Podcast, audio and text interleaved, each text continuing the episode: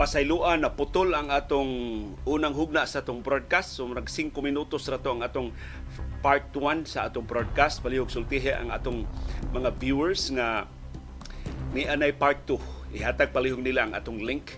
Akong giswayan og butang ni atong link sa Facebook pero I don't know, gi-disable ba sa Facebook or ang ako lang connection din ni medyo hinay. Di ko kabutang og link sa Facebook sa atong uh, broadcast sa YouTube. Kamo na lang palihog diha. Ang tabang nako magpahibaw sa inyong mga kaila sa inyong mga paryente sa mga sakop sa inyong pamilya. Labi na to sa ubang kanasuran nga yan natay part 2 sa atong uh, baruganan. Di kalit lang fluctuate ang akong signal sa PLDT home. Diri sa among Pinoyanan sa Bukirang Barangay sa Kasili sa Konsolasyon. Hinaot nga makalahutay ang atong broadcast. Santod pagkuman sa atong programa hangyot tas PLDT home nga di lang unta.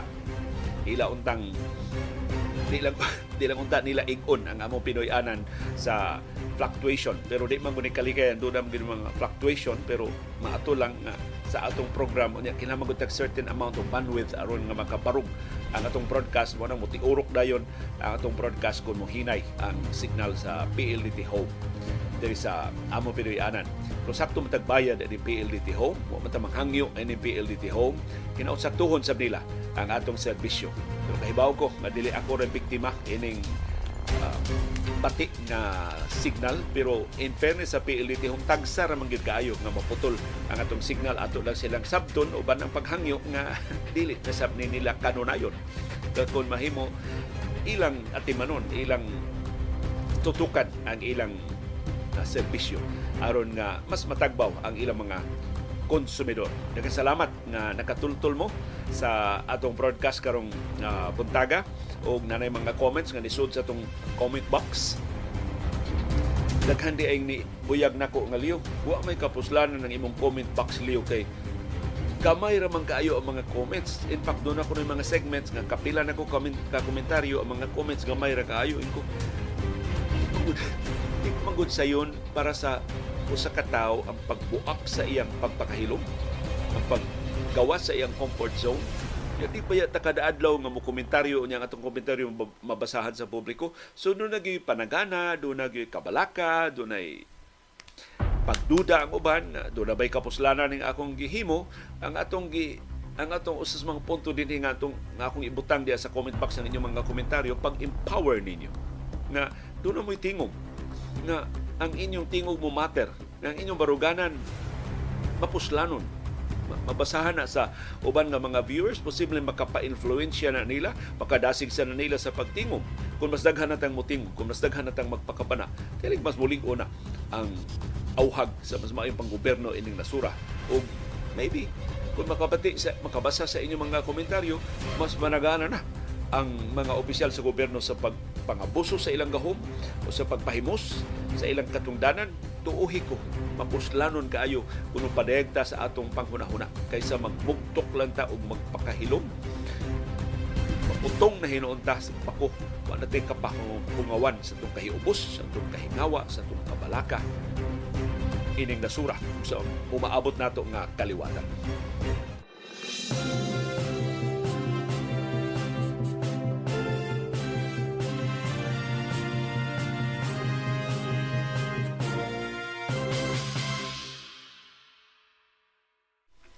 Ang atong kahimtang sa panahon na nabatian naman tiyali ninyo no sa wa pa maputol ang atong broadcast so localized thunderstorms gihapon ang mudominar sa atong kahimtang sa panahon din sa syudad o sa probinsya sa Subo. Ang makapabalaka nga report mao ang pagsulbong sa presyo sa lana sa merkado sa kalibutan. Kapin 2% ang saka sa presyo sa lana tungod sa kabalaka sa gubat sa Israel ug sa Hamas. Ang mga oil traders wa pa gyud makumbinser nga ma-confine lang sa Israel ug sa Gaza ang panagsungi labi na karon nga dunay bombardiyong gihimo ang Israel dito sa Lebanon.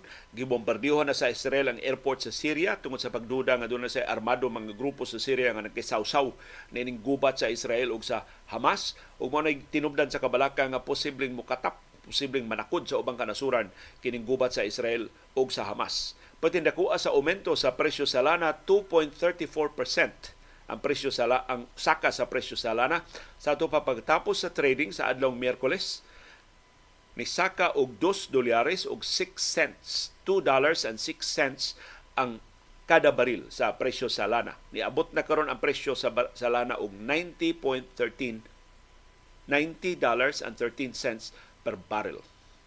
Nisaka siya pagbalik ni tibugsok naman ni sa niaging tulo na ka sunod-sunod nga adlaw karon ni saka pagbalik ang presyo sa lana sa merkado sa kalibutan. Kay wa pagyud mabadlong ang Israel. Sige gihapon bombardiyo sa Gaza. Samang wa gihapon mabadlong ang Hamas. Nagsige gihapon bawas o mga rockets. Bombardiyo ngadto sa Israel although ang rockets gud sa Hamas tagsar kay moabot sa Israel. Kay epektibo kay nang depensa sa Israel masaw niya gikan diha plus kawanangan ang mga rocket sa Hamas. Di na makaigo ngadto sa mga civilian although diha sa Israel itself labi na sa habagatan nga bahin sa Israel nga duol sa utlanan sa Gaza ug sa Lebanon gipabakwit na sab ang mga mulupyo sa mga kibbutz ug sa mga communities nga labing na miligro nga maigo ini bombardiyo sa mga teroristang Hamas ug Hezbollah. So apektado gihapon ang Israel although minimal ang damage sa Israel tungod sa ilang moderno ug mas takos nga defense system sa Israel makasaw sa mga attacking rocket sa Hamas. Mutong ang Hamas nakalusot kay nalutsan Manila ang depensa sa Israel na nakita man ang buslot sa depensa sa Israel so ilang na sudlan gyud ang habagatang bahin sa Israel. Mo nagpatuyang sila pamatay sa mga sibilyan o mga sundao na ilang naabtan diha sa border sa Israel o sa Gaza atong Oktubre 7 na mga pabilo ining maong mga bombardiyo sa Israel. Pero karon taon-taon atong susihon ang pamahayag sa UN Secretary General. Matud niya dili Oktubre 7 mo sinugdanan ining gubata kapid-an nakakatuigan kining maong panagsungi na maulang ni ang katapusan nga chapter ang latest na yugto sa dugoon nga kasaysayan sa panagsungi sa mga Hudeo o sa mga Arabo. Specifically sa mga Israelis o sa mga Palestinians diya sa Gaza. Nga gipanguluhan na karon sa Hamas.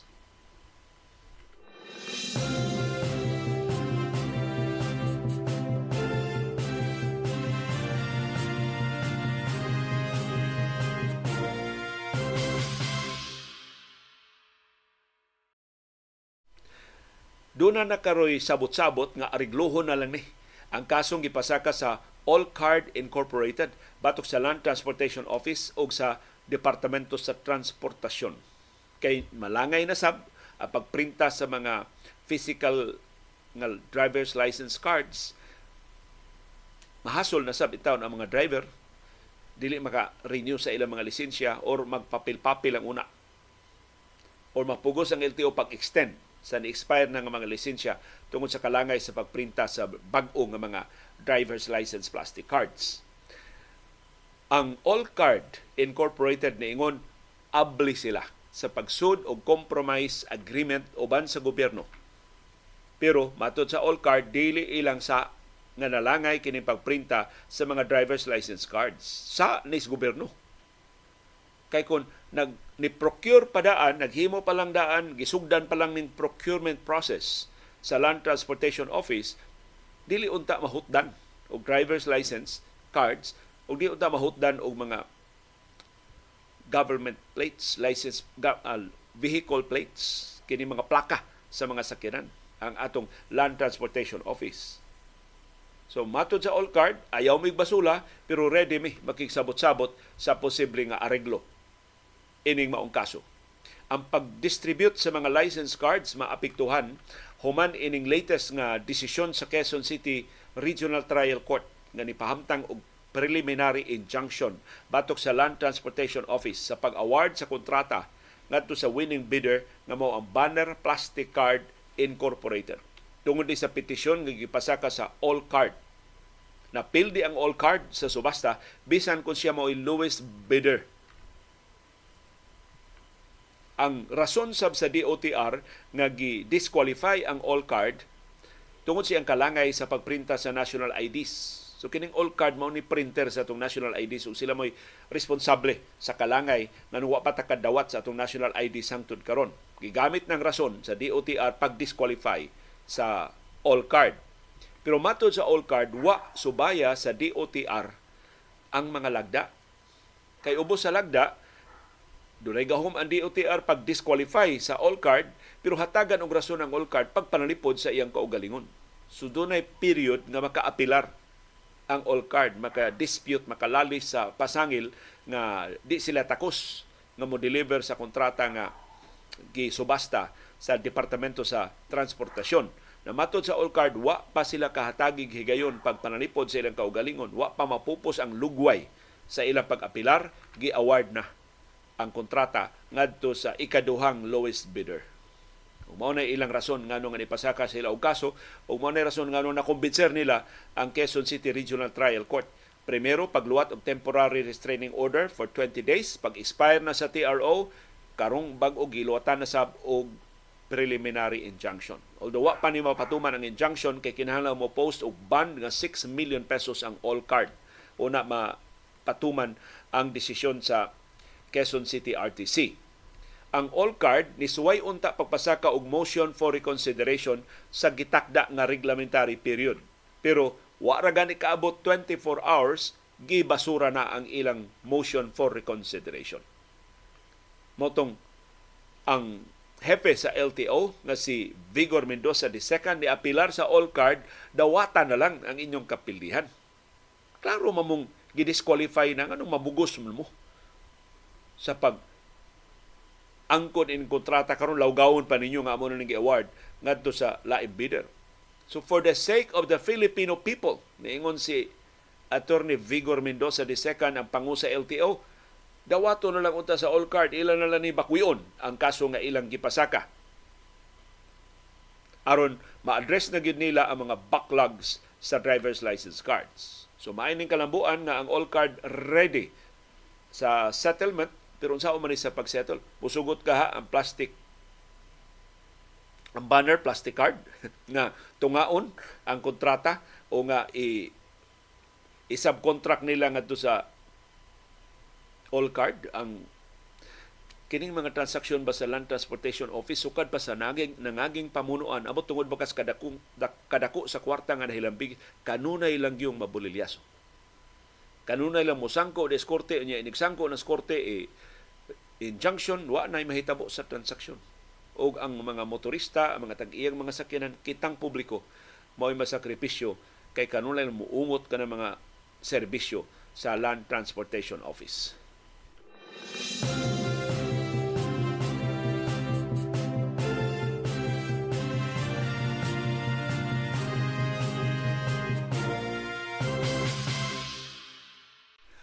Nagpabiling ubos ang atong bag mga kaso sa COVID-19 sigon sa Department of Health. Natay 152 kabag o mga kaso sa COVID-19 tibok Pilipinas kagahapong adlaw. Ang atong active cases 2,912. Ubos kay kapin mata 3,000 sa nangaging mga semana. Sa ato pa mauna lang ni 2,912 na lang ka mga pasyente ang nahibilin sa atong mga ospital o isolation facilities sa tanang rehiyon sa Pilipinas. Dinis ato sa Subo ug Central Visayas, balipayon may mo report ninyo nga single digit ang atong bago mga kaso sa COVID-19, pitura ang bago mga kaso sa COVID-19 sa tibuok Central Visayas kagahapong adlaw. Ang Cebu City dunay tulo, ang Bohol dunay tulo, ang Cebu Province dunay usa.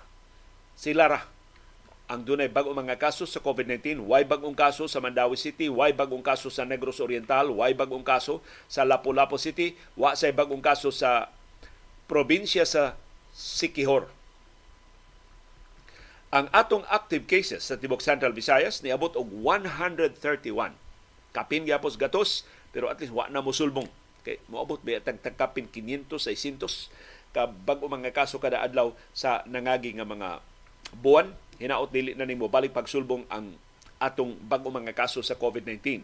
Ang kinadaghanan og active cases sa COVID-19 sa Tibok Central Visayas mao ang Cebu City dunay 34, ikaduha ang Bohol dunay 30, ikatulo ang Cebu Province dunay 29. Ang ikaupat mao ang Mandawi City dunay 12 ka active cases, ikalima ang Negros Oriental dunay 11 ka active cases, ikaunom ang Lapu-Lapu City dunay napo ka-active cases ug ikapito labing kamay og active cases mao ang Sikihor. Lima na lang ka mga pasyente ang nahibilin sa ilang mga ospital ug isolation facilities diha sa Sikihor. So, tingali kadtong atong gikabalak-an nga pagsulbong karong bag-o ato natong napungan ubusa di lang gyud una ta mo kumpiyansa. Wa may mawa na to ba?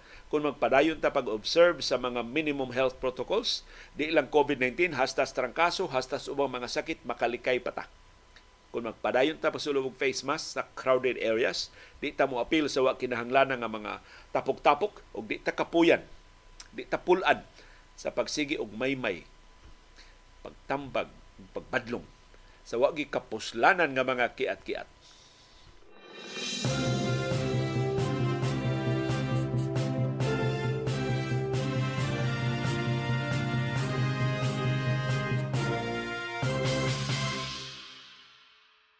na makapahasol nga kasayuran gikan sa Philippine Health Insurance Corporation PhilHealth. Human sa ilang hacking human adtong na bolilyaso nga revamp. Pagbalhin unta sa pito nila ka mga opisyal nga gipasangilang di kamao sa ilang katungdanan. Ni kumpisal ang PhilHealth nga doon na pa'y lima ka milyon ka nga matay na nga mga Pilipinon nga naapa sa ilang database. Wa pa mapapas sa PhilHealth ang listahan ining lima ka milyon ka mga sakop nga nangamatay na. Mo ni kumpisal sa presidente o chief executive officer sa PhilHealth nga si Emmanuel Ledesma Jr. Mato ni Ledesma, nagpatabang na sila sa Department of Information and Communications Technology, DICT. Labot ning problemaha.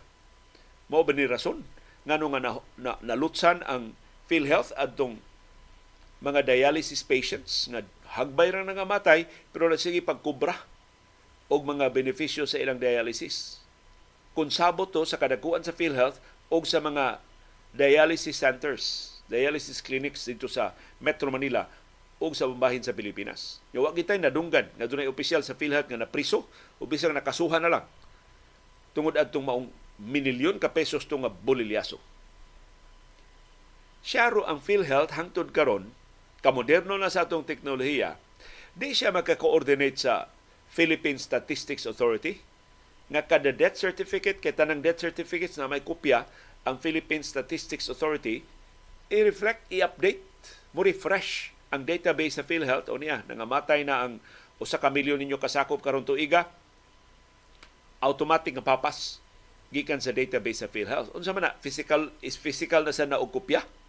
Pangitao na sad kinsa man ni si so anso nga namatay adtong Agosto o di ara Uy, di man day mao. Lahi mag middle initial. Magkasayop-sayop na hinuon. Ang buhi, nangamatay na. Ang patay, buhi paghihapon. Dias database sa Philippine Health Insurance Corporation. Pero kini sindikato mangunin dias PhilHealth mo di ni inosente para nako ha di ni inosente nga nagpabilin diha sa database sa PhilHealth bisan pag nangamatay na ning 5 ka milyon ka mga sakop kay kining 5 ka milyon ka mga sakop sa PhilHealth nga nangamatay na gold mine na para sindikato diha sa PhilHealth mahimo na nilang assignan o mga claims, wa na may mulalis. Kay namatay naman.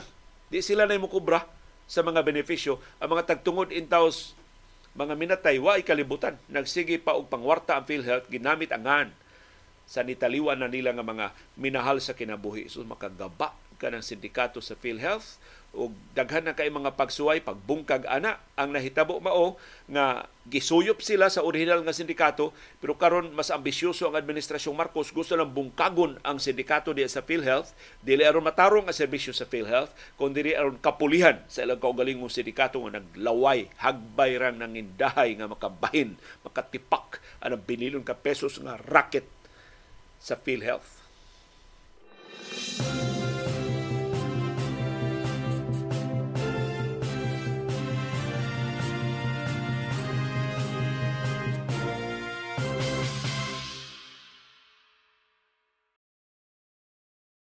Doon na importante nga kausaban sa lagda sa Commission on Elections. Ang tanang mudaog nga mga kandidato o kandidata sa barangay o sa nguniang kabataan elections karong Oktubre 30 mahimong makaasumer dayon anang adlaw. Kung maproklamar na sila, mahimo sila makaasumer dayon sa pwesto. Although di man ni automated ang atong eleksyon, so posibleng maabdan ni sa kaadlaw, pila ka oras pa ang iskutinyo. Although barangay man eh, sayon ra ning magdaog dayon sa kada barangay pila raman ka presintos do na gani mga barangay nga usa duha ray presintos so sayon ra kaayo nga maproklamar ang mga mananaog sigon sa COMELEC kung ang mga kandidato o kandidata makaangkon sa kinadaghanan nga mga boto sa mga pwesto nga ilang gidaganan sa 2023 barangay ug sangguniang kabataan elections maka-asumer dayon sila sa ilang pwesto. Ang kondisyon lang nga maproklamar na sila o makapanumpa na sa ilang katungdanan maura nay duha ka panginahanglan aron magsugod na silang function isip barangay kapitan, barangay konsyal, SK chairperson ug SK members. Diya sa ilang gidaganan nga mga barangay. Ang assumption of office diha diha dayon immediately after sa ilang proclamation. Mao ni tubag sa COMELEC sa pangutana sa Department of Interior and Local Governments kanus amang gyud magsugod ang termino sa bag-o mga opisyal sa barangay ug sangguniang kabataan elections. Nga modaog mapili karong Oktubre 30. Matod sa COMELEC Law Department nga ang term of office sa incumbent karon nga mga opisyal sa barangay natapos na adtong Disyembre 31 sa niaging tuig 2022. Mauna sigon sa desisyon sa Korte Suprema. So para sa Supreme Court, kining mga incumbent karon nga mga opisyal sa barangay o sangguniang kabataan, humana ang ilang termino, hold over lang ng ila. Nagpabilin na sila sa pwesto hangtod mo qualify ang mga mupuli nila. Nagpasabot nga inig-qualify sa mupuli nila tangtang din sila sa pwesto mupuli dayon ang mga makadaog sa eleksyon. So, lahi ni kaniadto ba mudaog ka sa eleksyon sa Mayo, makaasumer ka inig ka Hunyo 30 na. Doon na pa pila ka buwan nga lugway. Ang nangagi nga mga barangay elections, mag mudaog ka Oktubre, makaasumer ka inig ka Enero 1 na pagka sunod tuig. So doon ay pipilasan ka buwan nga lugway. Kini diha diha dayon. Kay illegal man ang balaod nga nag-uswag sa Barangay ug Sangguniang Kabataan elections from December 2022 to October 2023. So ningon ang Korte Suprema as of December 31, 2022 na pupos na ang termino adtong mga opisyal sa barangay. Kining mga incumbent karon nga opisyal sa barangay. Hold over na lang ning ila. Kay wa pa may napili na mga makapuli nila. So kung mapili na, mudaog na sa iskutinyo, maproklamar na o makapanumpa na sa pwesto, mahimo na sila nga mo assumer dayon sa ilang katungdanan. Mao na bagong lagda sa Commission on Elections sinot magiyahan ang tanang hingtungdan.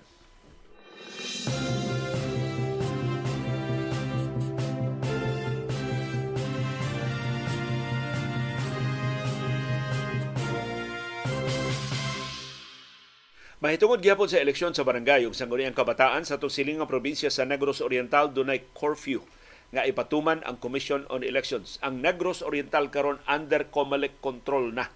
Sa ito ba ang magbuot diya sa Negros Oriental, di na ang mga mayor, di na mga gobernador, ang COMELEC na atul sa election period.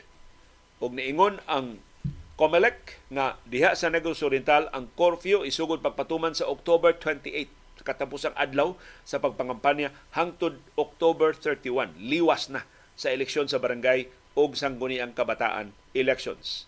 Matod sa COMELEC, ang curfew hours isugod pagpatuman alas 10 sa gabi hangtod sa alas 4 sa kadlawon. Sa ito pa, from 10 p.m. to 4 a.m., way magtikaw-tikaw sa gawas sa ilang mga Pinoyanan. Dakop sa checkpoint. Kinsa ito magsuroy-suroy pa anang mga orasa. From October 28 to October 31, ang bugtong makagawa sa ilang mga Pinoyanan kadturang mga trabahante na mag-duty anang orasa. O kadtong mga kinahanglan nga mo biyahe anang orasa nag-apas sa ilang mga flights, nag-apas sa ilang mga biyahe sa barko. Ingon man mga call center agents kay 24/7 man ang duty ang operasyon sa mga call center agents sa kasagaras duty ari man anang orasa kay mao man ang tingmata sa mga kanasuran nga nahimutangan sa ilang mga kliyente ug mga healthcare workers ang mga doktor ang mga nurses nga dunay mga gitubag nga emergencies o mao gid duty ngadto sa mga ospital o sa ilang mga klinika tugutan sila nga makagawa sa ilang mga Pinoyanan. Pero kinahanglan sila mapakita og proof of employment o ubang supporting documents aron makumbinser ang mga pulis nga dili pagpangamang o mga botante, dili pagpaghasi o mga kandidato o kandidata, dili pagsabotahe sa kalinaw sa eleksyon sa barangay o sa nguniyang kabataan ang ilang tuyo. Ang mga madakpan nga mga magsuroy-suroy nga way klarong tumong atol sa curfew hours diya sa Negros Oriental tanggungon hangtod malibkas mahuman ang curfew hours. I-release sila ika alas 5 na sa kadlawon. Pakapilan pag usa ka oras ang ilang detention. Ang COMELEC Regional Joint Security Control Center mao mo patuman sa curfew isip kabahin sa mga paningkamot pag-prevent sa vote buying, mga pagpanghulga o violence sa mga botante, mga kandidato, kandidata o mga tagduma sa eleksyon labi na diha sa Negros Oriental. In fact, ipapostpone man gyud gani unta na ang eleksyon sa barangay sa ngunang kabataan sa Negros Oriental tungod sa masaker nga nahitabo sa Pamplona usas namatay ang ilang yung gobernador nga si Roel Digamo pero sa assessment sa COMELEC uban human sa konsultasyon sa kapulisan ug sa armadong kusog dili ingon na ka seryoso ang hulga madara nga idungan ang eleksyon sa barangay ug sa ngunang kabataan eleksyon sa Negros Oriental sa ubang bahin sa Pilipinas. Niadtong Martes karong simanaha ang COMELEC ni deklarar sa Negros Oriental ubos sa COMELEC control. Kinatibuk ang 361 ka mga barangay ang gipaubos sa red category diya sa Negros Oriental. Mao na ang areas of grave concern. So mas daghang pulis, mas daghang sundao ang ipakatap ining 361 ka mga barangay diya sa Negros Oriental. Giilana ng mga naa sa red category as of October 20 this year sigon sa latest nga assessment sa kapolisan ug sa militar. So maghinaota, malinawon ang umaabot nga eleksyon sa barangay usang sa kabataan ang naandan nga lalis sa mga kandidato kandidata hinaot masentro sa plataporma ang ilang kampanya ug hinaot sa nga dugangan ang pagbantay sa labing tadugon nga mga barangay dinis ato sa Subo, sa Bohol, sa Siquijor, labi na sa Negros Oriental.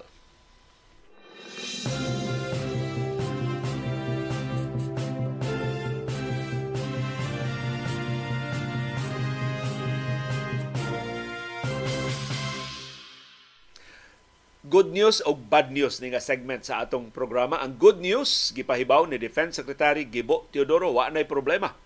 Ang pension reform bill diya sa House of Representatives mao ni ang muusab sa pension system sa Armadong Kusog sa Pilipinas, sa Philippine National Police o sa ubang mga uniform personnel.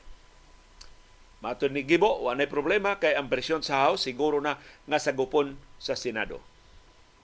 Ang bad news, wa ma-address ang dako kay buslot sa atong panulanan ining pension system sa armadong kusog ug sa kapolisan. As is ang pension system, gamay ra kaayo ang kausaban. Ang kausaban unta nga gisugyot sa mga economic managers ni Presidente Ferdinand Marcos Jr. gipanguluhan ni Budget Secretary Benjamin Diokno mao nga pabayro na sa ilang pensyon sama sa ubang mga trabahantes gobyerno ang mga sundao o mga pulis o ubang uniform personnel o nga dili na i-index na mutubo sa ilang pensyon kada tubo sa sweldo sa naa sa aktibo sa serbisyo. Kay dako kay nga buslot sa atong nasunong panudlanan. Trinilyon ka pesos na ang kinahanglan natong gastuhon, wa na tay ika tukod og kadalanan, wa na tay ikatukod og taytayan, wa na tay ikatukod og classrooms, matingob na ang tanang kwartas gobyerno diha sa pension sa atong kasundaluhan og sa kapolisan. Na ang mga retired generals ni protesta ini og niingon nga nganong nga amo mang pensyon maoy initan nakaserbisyo man mi sa nasod nganong dili man badlungon ang pork barrel sa mga politiko nganong dili man badlungon ang pangawat ang pangurakot na moabot og 20% sa nasudnong budget kada tuig ang makurakot sa panudlanan sa Pilipinas. Mas dako untang saving sa gobyerno kung ang pangurakot o ang pork barrel mao'y badlungon. Unya, mutingog na gani ni mga kasundaluhan o mga polis, sila mong nagdas ato mga kanyon, sila may nagpadagan ato ato mga tangke de gera, sila may mga kapitan anang atong mga warships, sila may mo deploy anang atong mga warplanes, malisang yun ang mga opisyal sa gobyerno. So nalisang ang mga kongresista ni sugot sa bersyon sa militar, gamay ra kayo ang kausaban nga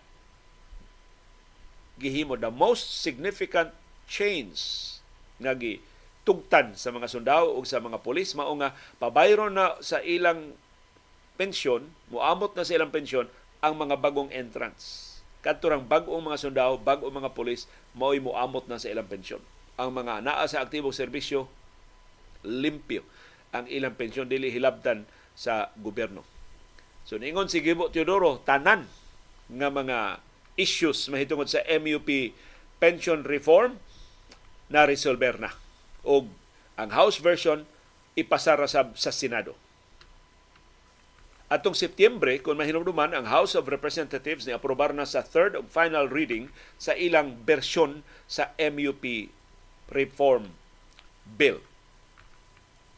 Naglakip ni sa retirement, sa benefits, sa pagtukod og trust funds og mandatory contribution sa bagong entrance.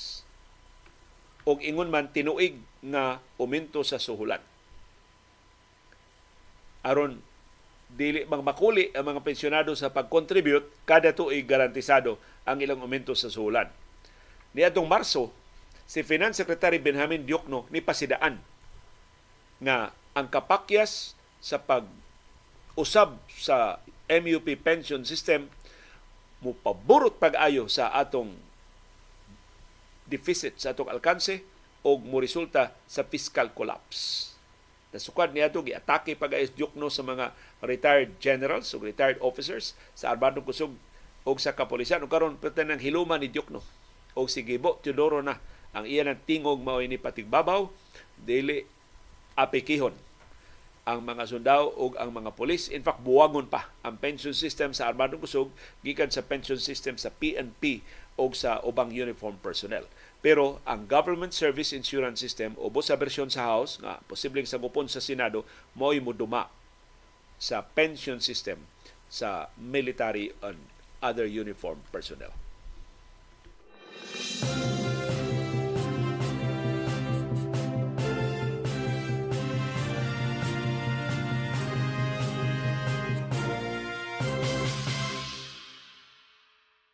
Niyanay timaan nga ang administrasyon ni Presidente Ferdinand Marcos Jr. posibleng, posibleng mo gamit sa ICC card pagpahilom ni kanhi Presidente Rodrigo Duterte.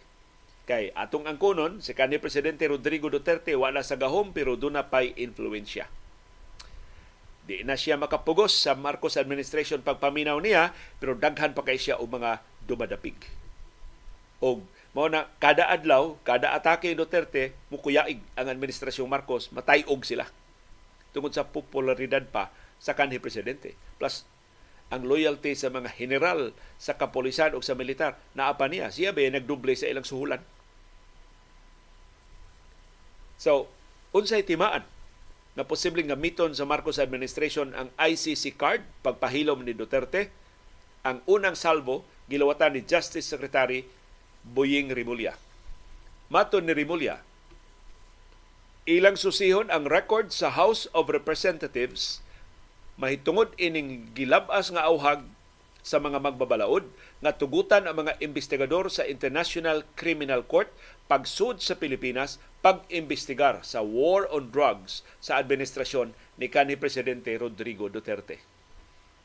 Ang basis ni Rimulya ining iyang pamahayag mao ang resolusyon nga gipasaka sa Mahal Makabayan Block diya sa House of Representatives nga niauhag sa gobyerno pag-cooperate sa investigasyon sa International Criminal Court.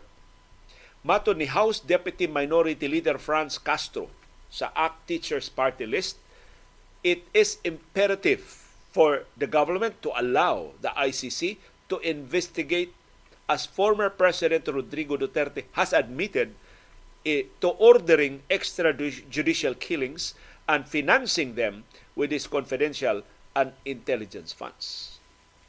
So gigamit ni mo ni nakangilngig ani makabayan block. Abdik kay sila, consistent kay sila, diligent kay sila sa ilang research. Ilan ang gigamit ang sulti ni Duterte. Ingos Duterte, akong gigamit ang akong confidential o intelligence funds pag tigok, pagpatay sa mga kaatbang siyang administrasyon So karon mao ni ilang gihimong basis pag auhag sa Marcos administration, pasudlan na lang ang mga investigador sa International Criminal Court. Mato ni Rimulya, ang DOJ mutuon sab sa desisyon sa Korte Suprema mahitungod sa International Criminal Court kadtong Cayetano versus Pangilinan. Diin ang Supreme Court niingon nga ang pagbakwi sa Pilipinas sa iyang pagkasakop sa International Criminal Court does not discharge a state party from the obligations it has incurred as a member. So ang obligasyon sa Pilipinas pagtabang sa investigasyon sa International Criminal Court dili mapapas bisan pagnigawas na siya sa ICC. Mao ni desisyon sa Korte Suprema. Matod sa Supreme Court, until the withdrawal took effect on March 17, 2019, the Philippines was committed to meet its obligations under the Rome Statute. Kining Rome Statute mao ni ang nagtukod sa International Criminal Court. Any and all government acts up to March 17, 2019 may be taken cognizance of by the International Criminal Court. So ang Korte Suprema mismo niingon, mahimong imbestigahon ang tanang mga kaso din sa Pilipinas hangtod ni nahimong epektibo ang atong pagbiya sa ICC atong Marso 17, 2019. So technically, ang jurisdiction sa ICC over the Philippines nagsugod atong 2011 kanu sa ata nahimong sakop sa ICC hangtod sa 2019 kanu saan ni take effect ang pag-withdraw ni presidente kanhi presidente Duterte sa atong membership sa ICC. So unsa mang mga extrajudicial killings ang makover sa juris, jurisdiction sa ICC over the Philippines from 2011 to 2019, ang Davao Death Squad from 2011 to 2016. Diyang nibalhin na si ni, ni, Banos sa Malacanang si kanhi Presidente Rodrigo Duterte. Og ang tanang patay sa Duterte administration from 2016 to 2019. So balik katunga sa iyang termino. Maoy ang tanang patay mao dunay jurisdiction ang ICC. Ang mga patay sa 2020 way labot dili ka pangilabot ang ICC. Tanang patay sa 2010 and earlier wa say labot o dili ka imbestigar ang International Criminal Court. Sa record sa kapolisan, doon ay 6,200 ka mga suspects ang napatay sa mga police operations batok sa illegal nga drugas. Pero sa record sa United Nations o sa mga human rights groups, ang actual nga nangamatay ni abot labing menos 12,000 ngadto sa labing daghan kapin 30,000. So, unsa inyo tan-aw ining pakisusi sa DOJ sa auhag nga pasudlon ang International Criminal Court sa Pilipinas. Akong tan-aw, wa na ni, opening salvo na ni. Gamito na sa pamilyang Marcos, gamito na ni Presidente Marcos ug sa mga Romualdez ang ICC card. Pagpadlong ni kanhi presidente Rodrigo Duterte. Ato panindan mohilom mas Duterte karon nga dunay hudlat nga ipa-imbestigar siya sa International Criminal Court. Ngano na kumbinser ko nga opening salvo na ni. Gigamit na ang ICC card batok sa mga Duterte. Kano sa man na ang DOJ magpakabana unsay resolusyon ipasaka sa Makabayan Block? Kano sa man ang liderato sa House of Representatives mutagad ana kadaghas resolusyon gipasaka sa Makabayan Block diretso mas basurahan magani tukia sa committee level diya sa House of Representatives. Pero karon tanang isulti sa Makabayan Block labi na batok sa mga Duterte importante kaayo para sa liderato sa House of Representatives. Kay ang politika gamitay lang. Magamit man sa liderato sa House sa Marcos Romualdez Camp ang Makabayan Block kaysa sila'y mangunay ilan na lang gamiton ang mga resolusyon o ang mga pronouncements sa Makabayan Block aron pagpasamot sa kaapiki sa mga Duterte.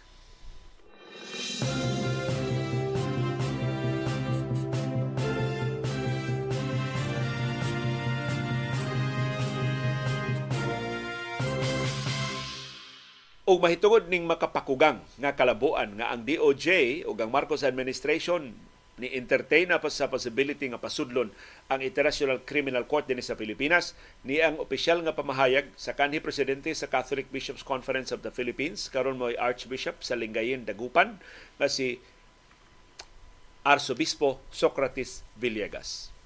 Matud niya ang simbahang katoliko kanunay naningkamot pagpatigbabaw sa kamatuoran.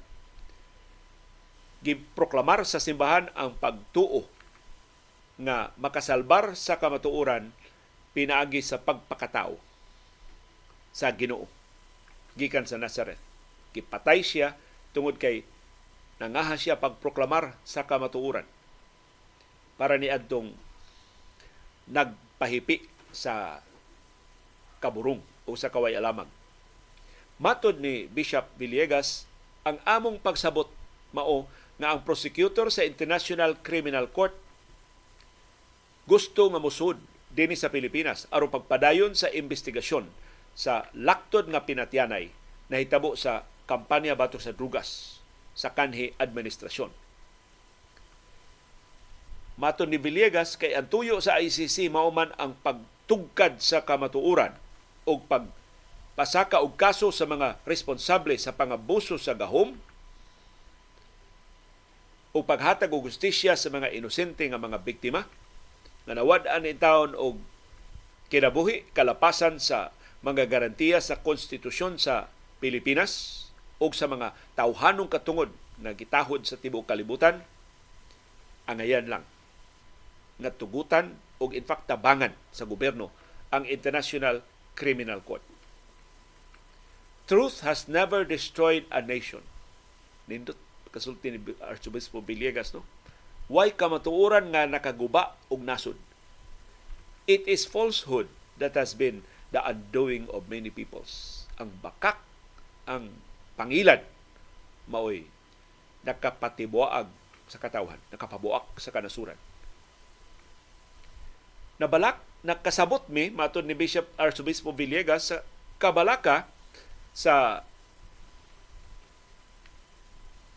posibleng paglapas sa soberenya sa Pilipinas. Pero ang pagtugot sa mga investigador sa ICC angayan nga isipon nga pagpatigbabaw sa atong nasudnong soberenya. Kay nipili ta isip katawhan sa pagpatigbabaw sa kamatuoran pagpaningil sa laktod nga og responsibilidad sa laktod nga pinatyanay. We wish to make clear that a vote of confidence for officials of the Office of the Prosecutor of the International Criminal Court is in no way a vote of no confidence in our Philippine investigators and prosecutors. So dili angayan mainsulto ang atong Department of Justice kung musud ang ICC In fact, it is our understanding that because of the principle of complementarity, the International Criminal Court does not exercise its jurisdiction when the organs of a state are willing and able to investigate, to prosecute, to try, and to punish where punishment may be merited. Sakto. Ang gitumbok ni, may ni pagka-research ang pamahayag ni Arsobispo Villegas, ang principle of complementarity na kung mangibistigar ang Pilipinas, dili mangibistigar ang ICC.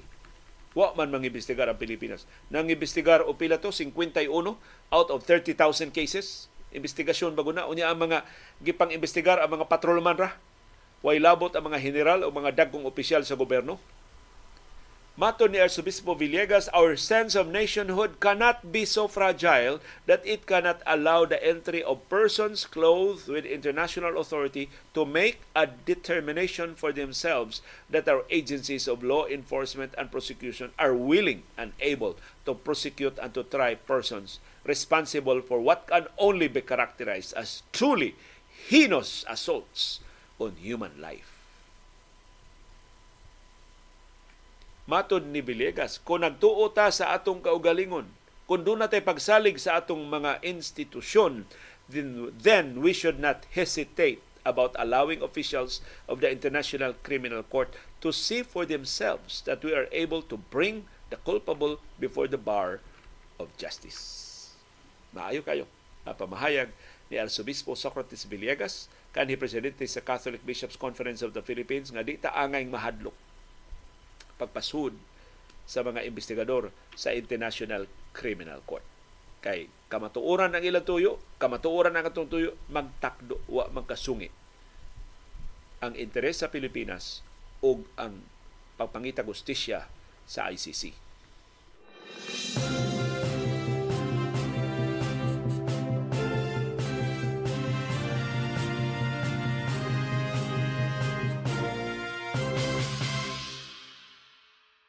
Og ang Pilipinas dili na mangutang sa China pagtukod sa Mindanao Railway Project. Amot resulta ba nis panagbangga sa mga barko sa West Philippine Sea pero gipaybaw sa Department of Transportation way klaro ang China nga ikasabot. Si Transportation Secretary Jaime Bautista niingon nga ang gobyerno sa Pilipinas ni tangtang na sa China ug ang ilang Official Development Assistance ODA financing para sa railway project diya sa Mindanao. Matod ni Bautista ang sabot-sabot uban sa China wa gyoy kalambuan, wa gi klaro. Kung mahinuduman, gibasura na ni sa administrasyon ni kanhi presidente Rodrigo Duterte ang atong loan agreement sa China. Kaya napupos na lang ang termino ni kanhi presidente Rodrigo Duterte, wa bisag usa ka dako nga gipagawas sa China pagtukod sa Mindanao Railway Project nga gipanghambog ni Duterte maoy usa sa mga legacies sa iyang administrasyon nga doon na naging train system ang Mindanao. Natungod ato na insultos Duterte ang iyang kanhi Finance Secretary si Sani Dominguez gitangtang. Giingnan ang China di na may mangutang. Pero pag asumer ni Presidente Ferdinand Marcos Jr., ilang gibanhaw ang negotiation sa loan sa China para sa Mindanao Railway Project. 83 billion pesos ang phase 1 sa Mindanao Railway Project sa Tagum, Davao, Digos segment sa Mindanao Railway Project. Pero pagka September 2022, giresubmit sa Pilipinas ang loan applications para sa mga proyekto sa Mindanao nga pagastuhan nila sa China. Ang original unta nga schedule ining maong proyekto magsugod ni siya sa second quarter sa 2022. Sa ato pa tuig pa unta ni ang pagsugod ani. Ug gitarget ni nga mahuman sa samang tuig. Paspas kayo ang pagtukod sa phase 1 lang. Ang original gyud nga schedule sa pagsugod pagtukod sa Mindanao Railway phase 1 sa Tagum Davao Digo segment January 2019 pa. Atul sa administrasyon ni kanhi Presidente Rodrigo Duterte. Nauswag 2021 hantod na humana lang ang terminong Duterte wa pa bisag usa ka paliton lang sa posporo sa Mindanao Railway Project nga natuman. So mo ni kanang kasalig ni Presidente Duterte nga China is a friend friend sa imong pikat wa man ganit matukod ang imong proyekto dias Mindanao giulog-ulugan lang kas China aron mo chuawap kas China pero why na tuman sa mga gipasalig sa China para sa nasod. I don't know, natuman ba China ang pasalig para sa imong personal nga panudlanan?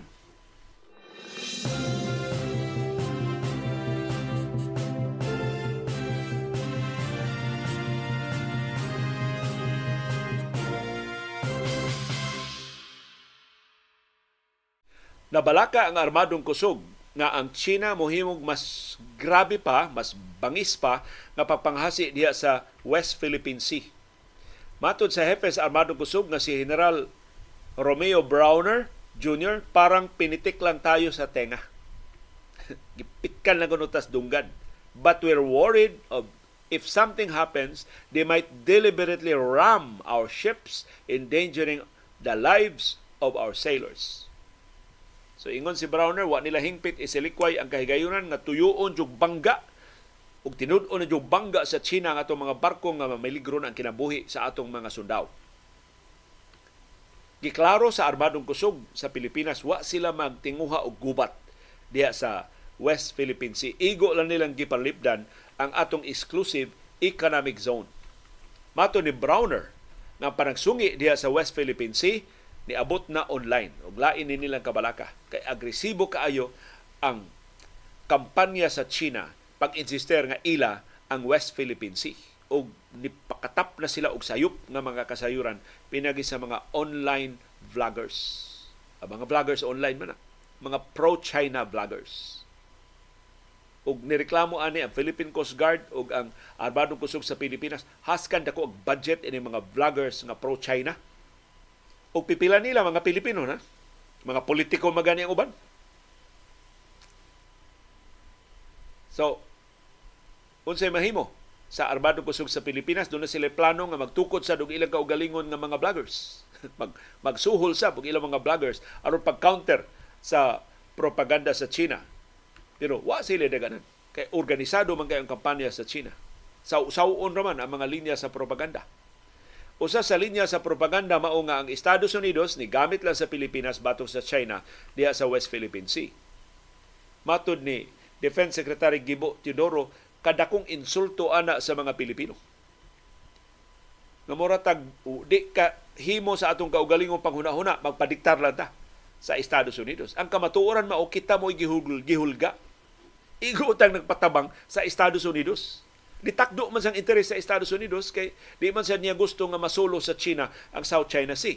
Nga mo agianan sa dakong bahin sa kalibutan ng patigayon kada adlaw. Kay kung ang China ray magtikaw-tikaw diha, maningil ng arkabala, maapiki ang mga produkto, mga serbisyo, ang delivery sa produkto serbisyo sa Estados Unidos, sa Europa, o sa mga ekonomiya sa kalibutan. So, sukwahi sa propaganda sa China nga gigamit lang ta sa Estados Unidos murag kitay ni gamit sa Estados Unidos aron doon natin ikasakbang sa China. Although ang Estados Unidos is not an innocent bystander na magpagamit ra sab, gigamit sab sa Estados Unidos para sa iyang interes. Nagka ah, naato lang nga nagkatakdo ang interes sa Pilipinas ug ang interes sa Estados Unidos. Ug uh, ang interes sa duha ka nasod di sukwahi sa interes sa China. Muna nga China karon mao ina outside the Colombo humot kay China atul sa administrasyon ni kanhi presidente Rodrigo Duterte karon suko na kay China kay sige lang tag diplomatic protest sige na lang ta og pang expose anang ilang mga kalapasan sa international law anang ilang pagdugmok sa mga corals anang iyang pagpanghasi sa atong mga mangingisda o sa atong kasundaluhan o sa atong mga sakop sa armadong kusog o sa Philippine Coast Guard. So, in short, nisukol ta sa China na isog ta tungod sa suporta sa Estados Unidos ug sa ubang kanasuran sa kalibutan. Gigamit ba ta sa Estados Unidos ug sa ubang kanasuran batok sa China? Maybe. Pero gigamit sa nato ang Estados Unidos ug ubang kanasuran batok sa China. So, sa mas politika, gamitay ra ni ang geopolitics, ang international diplomacy, wa matidaganan Pag-isakbang ta China, uson, atong pabutan ang barkos China ing makita na to diya sa West Philippine Sea. Unsa may mahitabo? Mupabuto silang mas sipa pa. Asa man punita? So, ning bagong panahon karon di na uso ang gubat. Ang makigubat ang Israel rag Hamas, ang Ukraine rag Russia nga mga utok pulbura, ang mga leader anang mga nasura. Pero ang tarong nga mga nasod diplomasya sa dili panggubat. Ug kabahin sa diplomasya ang propaganda. Ug ang atong propaganda sa Pilipinas dili baka ang tinuod nga mga panghitabo sa West Philippine Sea mo atong gisibya sa tibok kalibutan nga nakahudlat sa China. Manang giilkontrahan sa China og false narrative na ilan ng teritoryo o kita mo'y nang lapas sa ilang teritoryo. Mao na aktual nga nahitabo diha sa West Philippine Sea. Kanang binayluay o mga pamahayag, actually ang tuyo ana pag-preempt, pag-prevent og gubat. Kay di maka-benefit ang tanang hingtungdan kung doon gubat mo ulbo si Bako diya sa West Philippine Sea o sa South China Sea. Mapildi ang Pilipinas kay naa sa itong kaugalingong lataran, kitay labing duol nga mapiskan. Mapildi ang China kay dependent kay siya sa global economy. Mapildi ang Estados Unidos sa ubang kanasuran, di nakaagi ang ilang mga negosyo sa Asia Pacific nga nagsalig sa South China Sea. So ang tanang hingtungdan pulos ganahan og kalinaw. Pulos ganahan og status quo. Ang status quo nga way papanghasi, nga way papanghudlat, nga way mga insidente sa panagbangga. Mao na interes sa tanang hingtungdan nga mga nasod. Hopefully, mao na mo patigbabaw diya sa South China Sea. Magpabilin ang tensyon, pero way gubat na mahitabo.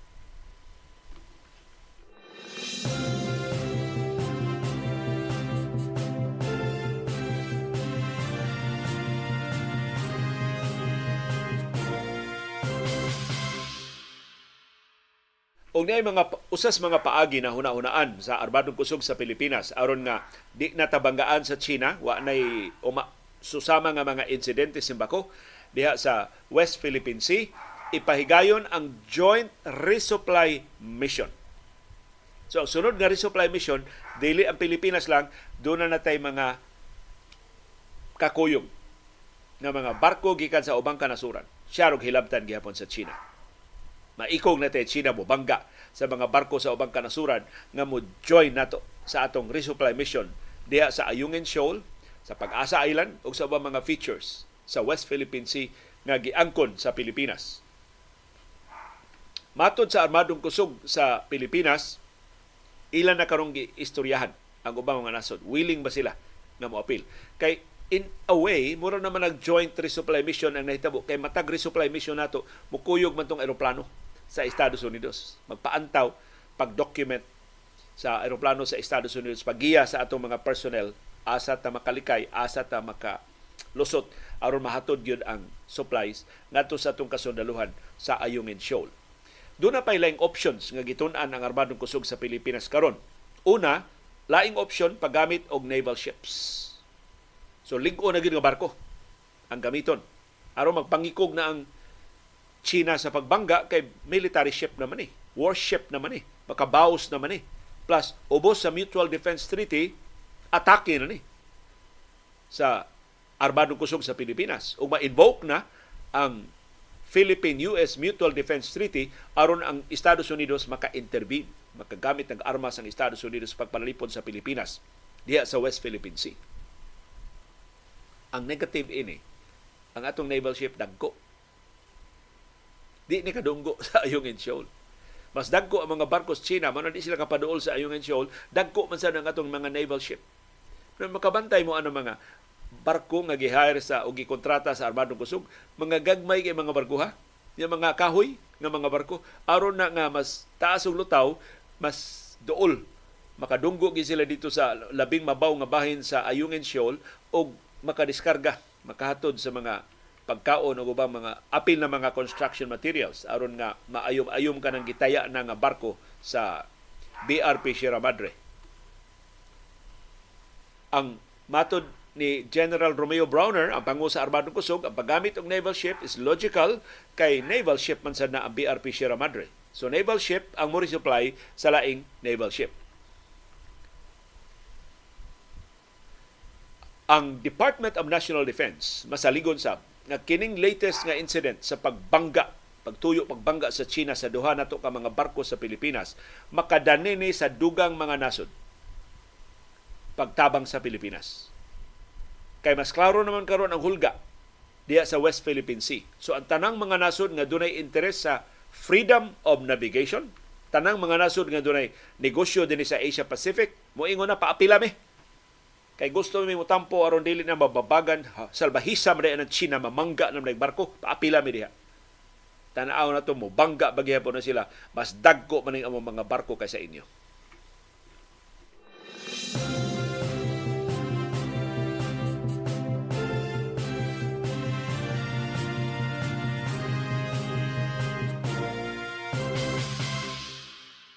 Sa iyang bahin, si US President Joe Biden ni subli sa pagpasalig nga ang Mutual Defense Treaty sa Pilipinas ug sa Estados Unidos maoy gamiton kung dunay armadong pagpangatake nga himuon ang China batok sa mga barko o sa mga sakop sa armadong kusog sa Pilipinas. Nipasalig si Biden human sa parang bangga sa mga barko diya sa West Philippine Sea ni atong Domingo nga ang US defense commitment to the Philippines is ironclad. Niligig mo ng mga termino si si Biden na di ko no ni mag, dili mo lugak, dili mo mulubah, dili mo sibog, dili mo likoy ang Estados Unidos siyang saad pagparalipod sa Pilipinas. Mo ni ni Biden, any attack on Filipino aircraft, vessels, or armed forces will invoke our mutual defense treaty with the Philippines. Kung sa isulti sa Mutual Defense Treaty, mahimong mugamit ang Estados Unidos og puwersa pagpanalipod sa Pilipinas. Muning, kini mga gagmay lang pinki-pinki sa mga barko, wa man gito maunsa ang barko. Actually, di, di, di gito bangga. Although technically bangga ng tanan, pero pinki lang to, mura ba? Na saghiran lang, kay wa man matikyaob ang kay kung gibanggaan pa to tinuod naguba tong atong barko. Nitikyaob na tong gamay ka intaw nga commercial vessel nga gikontrata sa armadong kusog. So matod sa armadong kusog kining gagmay kay nga mga insidente water cannons uh, military grade nga laser di lang una i-invoke. I-reserve na ning invocation sa Mutual Defense Treaty og simbako layo to mas seryoso pa gyud nga hulga. Panlitan pabuthan na gyud ang atong mga barko diha sa West Philippine Sea. Uh, gubat, patani. Duol kayo ang mga barko sa Estados Unidos, ang puwersa sa Estados Unidos diha sa West Philippine Sea.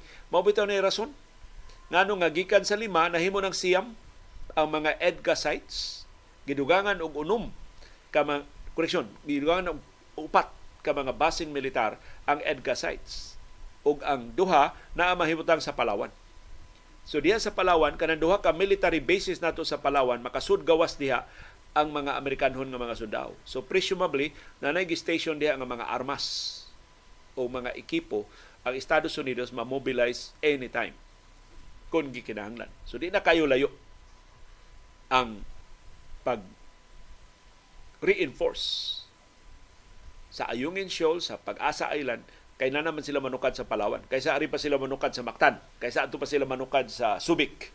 Layo-layo ra. Pero nanas Palawan, sakop man nas Palawan, within uh, sa 200 nautical miles ang tanang lugar diha sa West Philippine Sea gikan sa Palawan. So mahimo ra gyud na ma-mobilize dayon ang puwersa sa Estados Unidos pagpalipod sa Pilipinas. Usa sa mga options nga, nga gisugyot ngadto sa armadong kusog aron dili na mo ma-blockade. Mahimo ba ihagbong na lang og helicopter. Karga na tong helicopter ang ang supplies sa mga sundao. Unya dili kinahang ihagbong mahimo gani mo tugpa kun hunas. Kay naman ay solid diha or mo hover lang ubos-ubos niya i itunol ang mga hinabang. Or sama sa among gihimo gyud sa Bagyong Yolanda amo lang i-cushion ang mga hinabang among ang among ipadaplin kana bitaw mga sinina. Aron nga dili mabusbos tong mga dilata og ang sinako nga bugas. Among puston og kana mga sa, mga sinina na mahim mataba makatabang sab sa mga biktima nya among ihagbong atos mga isla. Amo nang gihimo des kinatarkan. Sa Yolanda kanang kinatarkan gibutangan lang nila og sig gihawanan nila ang lugar gi disignita unsa sa kalapat ang lugar nga ilang mahawanan, way mga bata, way mga hayop nga pasudlon dito, gi kordon sa kapolisan o niya nakitaan sa among Sikorsky helicopter matay among gi abangan ato para sa mga hinabang sa Yolanda, gihagbong ang hinabang. Lipay kayo ang islas kinatarkan. So mo gisugyot na himuon sa diya sa Ayungin Shoal. Ang problema lang 135 kilometers ang Ayungin Shoal gikan sa nearest airbase sa Palawan. So ang chopper mag punga-punga una makaabot dito sa iyong shoal. So listen, mo na nga barko rang gihapon ang atong kapilian nga ihatod og mga hinabang diha sa Ayungin Shoal. Pero hinaot kini pasidaan ni US President Joe Biden makahipos sa China. Kung di na magpatuyang silang gibati diha sa West Philippine Sea.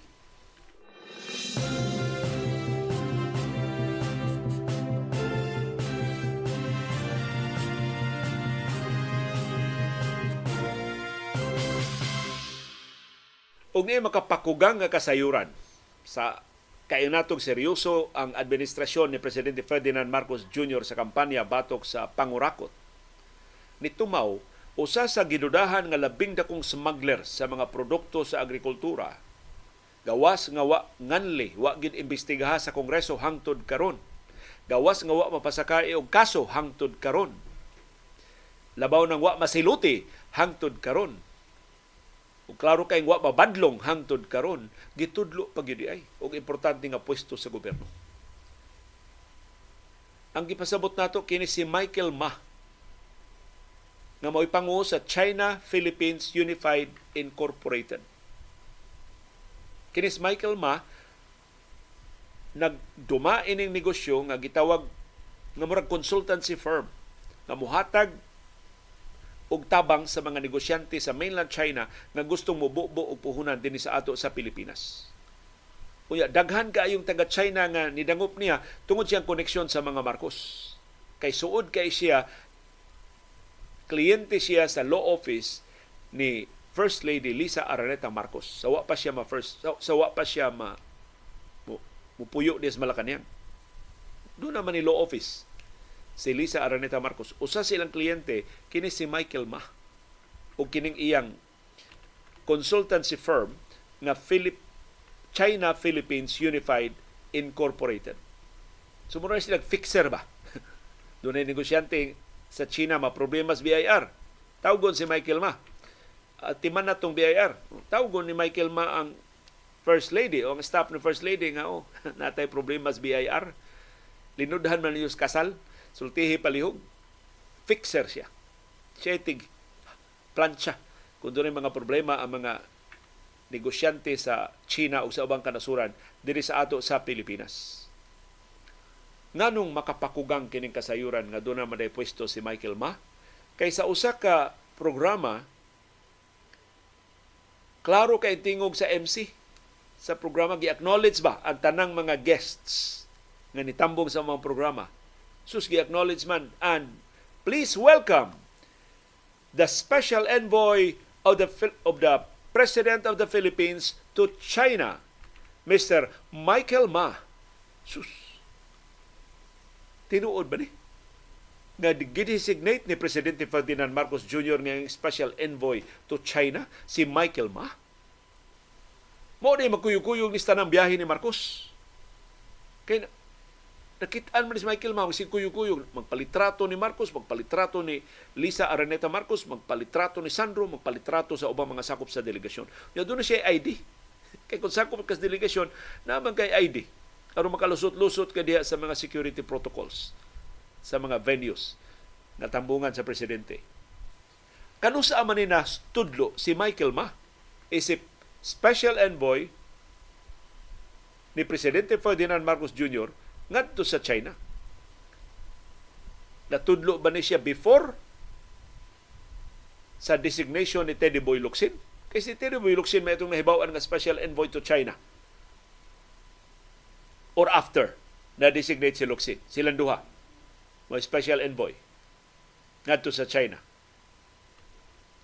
Ang nakapait pa yun, kining kompanya ni Michael Ma na China Philippines United Incorporated. Ang vice presidente ini igsuon ni Lisa Araneta Marcos nga si Martin Araneta. Si Martin Araneta mao'y main business partner ni Michael Ma dinis ato sa Pilipinas. So gidudahan, gipasanginlan man ni Michael Ma nga mao'y nagpaluyuan ng smuggling sa mga agricultural products diha sa Metro Manila o sa pantalan sa ubang kanasura sa ubang mga pandalan sa nasod. So gidudahan kini si Martin Araneta mo nag-facilitate aron dili ni siya madakpan, aron dili sakmiton ang iyang smuggled shipment. Kawa na to'y daganan. Kini si Michael Ma, gingan lani sa House of Representatives. Usa ka kongresista taga Mindanao ni basa og mangangan og niingon siya si Michael Ma usa sa mga smugglers So niingon ang House nga sige, atong ipatawag ang tanang ginganlan, appeal si Michael Ma. So schedule ang hearing alas 10 sa buntag. Patawag na si Michael Ma. Alas 5 sa kadlawon. Ang tanang sakop sa komitiba nakadawat og text gikan silang chairman sa House Committee on Ways and Means man tingali ito. Tagol na to sa nga Joey Salceda. Iyang giteksan ang tanang mga sakop sa komitiba Good morning, FYI. The, this morning's hearing is cancelled. Wa tay hearing karong buntag. That happened several months ago. Until today, wa gi-schedule ang hearing na patambungon si Michael Ma. Wa gyud wa gi komitiba sa House nga ni patawag ni Michael Ma. Gibalhin ang investigasyon sa agricultural smuggling ngadto sa laing komitiba dili na sa komitiba ni Salceda. Ug ang bag-ong komitiba wa na gyud mo patawag ni Michael Ma. o katong kongresistas Mindanao nga nga ni Michael Ma wa na gyud mo tingog bisag ik na lang unsa may nahitabo ining administrasyon na mubadlong ta o mudasig ta og smuggling mubadlong ta o mudasig tag mga palusot pagpangyatak sa atong mga balaod.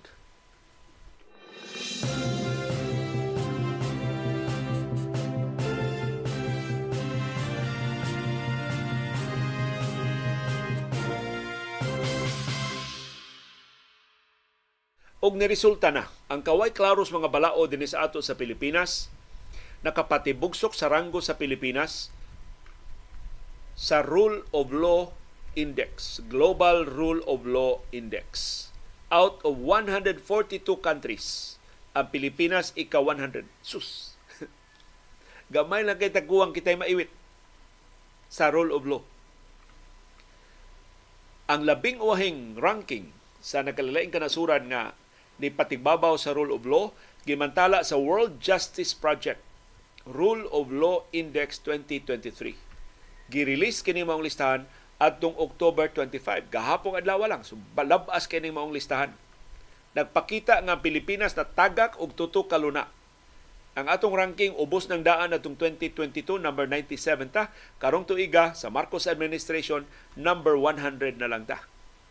Sa mga nasod din sa East, East Asia ug Pacific region, ang Pilipinas ika-13 sa 15 ka mga nasod sa Asia. Grabiha. Duha ra ka nasod ang mas ubos og ranggo nato dinhi sa Asia. Ang World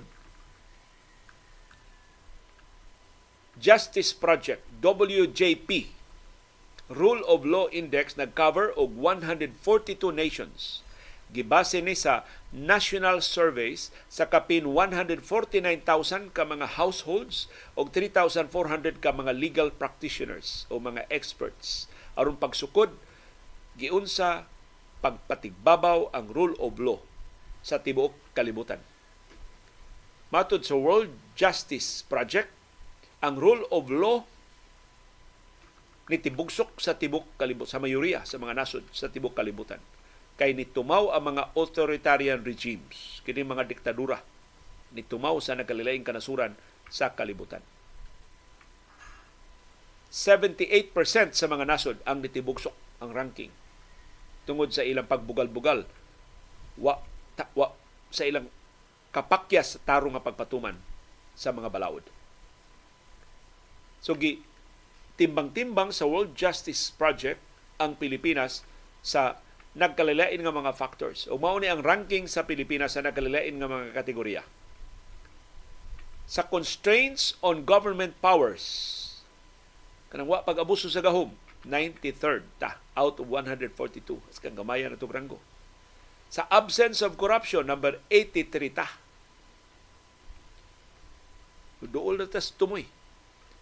Sa open government, number 79 na ta fundamental rights, pagtuman, pag, pagtuman sa fundamental rights, number 120 ta. Sus, gamay rin ito granggo. Order and security, number 94 ta. Regulatory enforcement, number 84 ang Pilipinas. Civil justice, number 103 out of 142 ang Pilipinas. Criminal justice, 120 ang ika number 120 ang Pilipinas. So kinsa ang top 10 sa rule of law? Number 1, Denmark. Number 2, Norway. Number 3, Finland. Number 4, Sweden. Number 5, Germany. Number 6, Luxembourg. Number 7, Netherlands. Number 8, New Zealand. Number 9, Estonia. Number 10, Ireland. Wa maapil ang Estados Unidos, wa maapil ang China, wa maapil ang Russia, wa maapil ang Britanya sa top 10. Kinsay top 20. Number 11, Austria. Number 12, Canada. Number 13, Australia. Number 14, Japan. Number 15, United Kingdom. Number 16, Belgium. Number 17, Singapore. So ang Singapore mo ay highest ranking sa rule of law. Considering nga Singapore is a police state. gikwestiyon ng mga democratic institutions diya sa Singapore kay usa ra man gid ka partido ang nagdominar sa Singapore despite that sila maoy kinatasan og ranggo sa tibok Asia o Pasifiko sa pagpatigbabaw sa rule of law number 17 sila sa tibok kalibutan number 18 ang Lithuania number 19 ang South Korea number 20 ang Czechia katuning Czech Republic tingali kinsa man ang top 30 Number 21, France. Number 22, Latvia. Number 23, Hong Kong. Sus ang Hong Kong. Nagilugpita na ang mga protesta, mas maayo pag rule of law kaysa Pilipinas. Number 24, Spain. Number 25, Uruguay. Number 26, United States. Uwawa ini sa Estados Unidos. Sa tibok kalibutan, ika-26 siya sa pagpatigbabaw sa rule of law. And yet, mangangkon siya nga mo'y biggest democracy sa tibok kalibutan.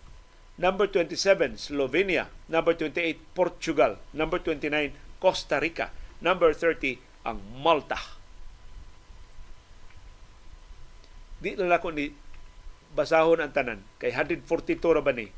Ari na lang ta sa Pilip, duol sa Pilipinas. Kinsa may naa sa ibabaw na tong jutay o kinsa may nasa ubos sa Pilipinas. So number 100 man ang Pilipinas, sugod ta diri number 90 Kinsa may number 90. Ibabaw ni Pilipinas. Ha? Lahi nag sus nadapit akong pagtagod oh, Ukraine number 89. Ukraine gigubat sa Russia number 89 mas taas pagranggo kay sa Pilipinas. So ang rule of law sa Ukraine bisan sa gubat mas taas. Mas gitaho mas napatuman ang balaod sa Ukraine kaysa mga balaod sa Pilipinas. Vietnam number 87 ang Vietnam komunista ni nasura. Wa ni demokrasya ang Vietnam. Communist Party ang nagdiktar sa Vietnam. Pero mas taas pa ang iyang rule of law ranking kaysa Pilipinas. Number 87 siya, number 100 ang Pilipinas. Thailand, number 82. Mas taas pa og ang Thailand nato.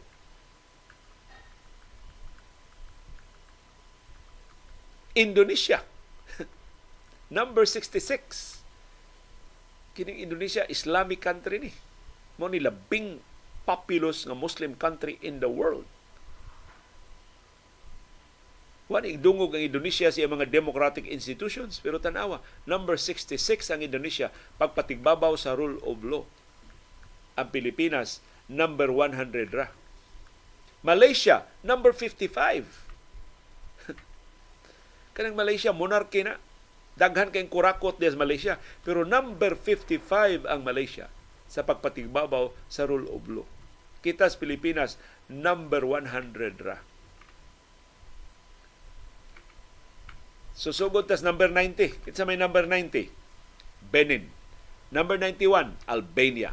Number 92, Morocco. Mas taas pa ni Grangos, Pilipinas. Ha? Number 93, Serbia. Number 94, Colombia. Sus, ang Pinoyanas, mga drug lords, mas taas pa og rule of law og ranking sa rule of law kaysa Pilipinas. Number 95, Burkina Faso. Burkina Faso naging ang warlords diya. Kay nung do mga bata nga gipagdagit, mga babae gipagdagit sa Burkina Faso. Mao na. Mas taas pa sila ranking sa rule of law kay nato sa Pilipinas. Number 96, Ecuador. Number 97, China. Sus, ang China usas labing salbahis nga nasod sa tibok kalibutan ng hasi nato sa Pilipinas.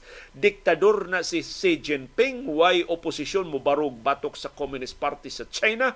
Mas taas, taas pa nilang ranggo sa Pilipinas. Number 97 sila sa ranking sa rule of law.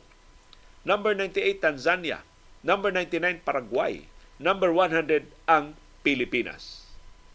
Kinsa mga nasura ang ubos sa Pilipinas? Kenya number 101 Togo 102 Mangita kung mga pamilyar nga nasod nga mas ubos og ranggos China, Belarus, ang tuta sa Russia, ang Lebanon, nga gigubat na ron dito sa Sierra Leone, Russia, number 113. Uway lalis. Salbahis mga Putin. Number 113 ang Russia. Mexico, number 116. Turkey, na niusab na siya nga nga sa Turkiya, 117. Honduras 119, Nigeria 120, Iran 126, Bangladesh atong silingang nasod 127. Na, bangkaruta ra bang Bangladesh ang ilang ekonomiya. Grabe sa ganang ilang pangurakot diha. Pakistan number 130. Sudan kini Sudan number 132. Gigubat sa ni Sudan. Di kay layo atong ranggos Pilipinas. Ang nasod sa Asia nga mas ubos og ranggos Pilipinas Myanmar 135. Kay ang Myanmar, diktadura gina, military junta ginagdaon niya, gipriso nila ang tinon nga leader sa Myanmar nga si Aung San Suu Kyi. Number 136 ang Egypt, 137 ang Nicaragua, number 138 ang Congo, number 139 ang Haiti, number 140 ang Afghanistan. So second worst ang Afghanistan, 103rd worst, number 141 ang Cambodia, number 142 ang Venezuela kanang Venezuela is a failed state. Hasta ilang industriya sa lana na bangkaruta tungod sa economic sanctions nga gipamtang sa Estados Unidos batok nila. Kapait sa atong ranking sa Pilipinas. Out of 142 countries, 100 ang ika 100 ang atong ranking. Duol na tas kinaubsan sa pagpatigbabaw sa rule of law. Mas taas pagranggo nato ang China. Mas taas pagranggo nato ang Ukraine kadakong tamparos sa pangangko ni Presidente Ferdinand Marcos Jr. nga iyang advocacy ang rule of law. Ug di ta magkinala daghang ebidensya. Labing lingong ebidensya sa atong paglikoy sa rule of law, why nasilutan sa extrajudicial killings atol sa gubat sa drugas ni kanhi Presidente Rodrigo Duterte. Giduphan ni Marcos si Duterte gikan sa iyang tulubagon unta sa investigasyon sa International Criminal Court.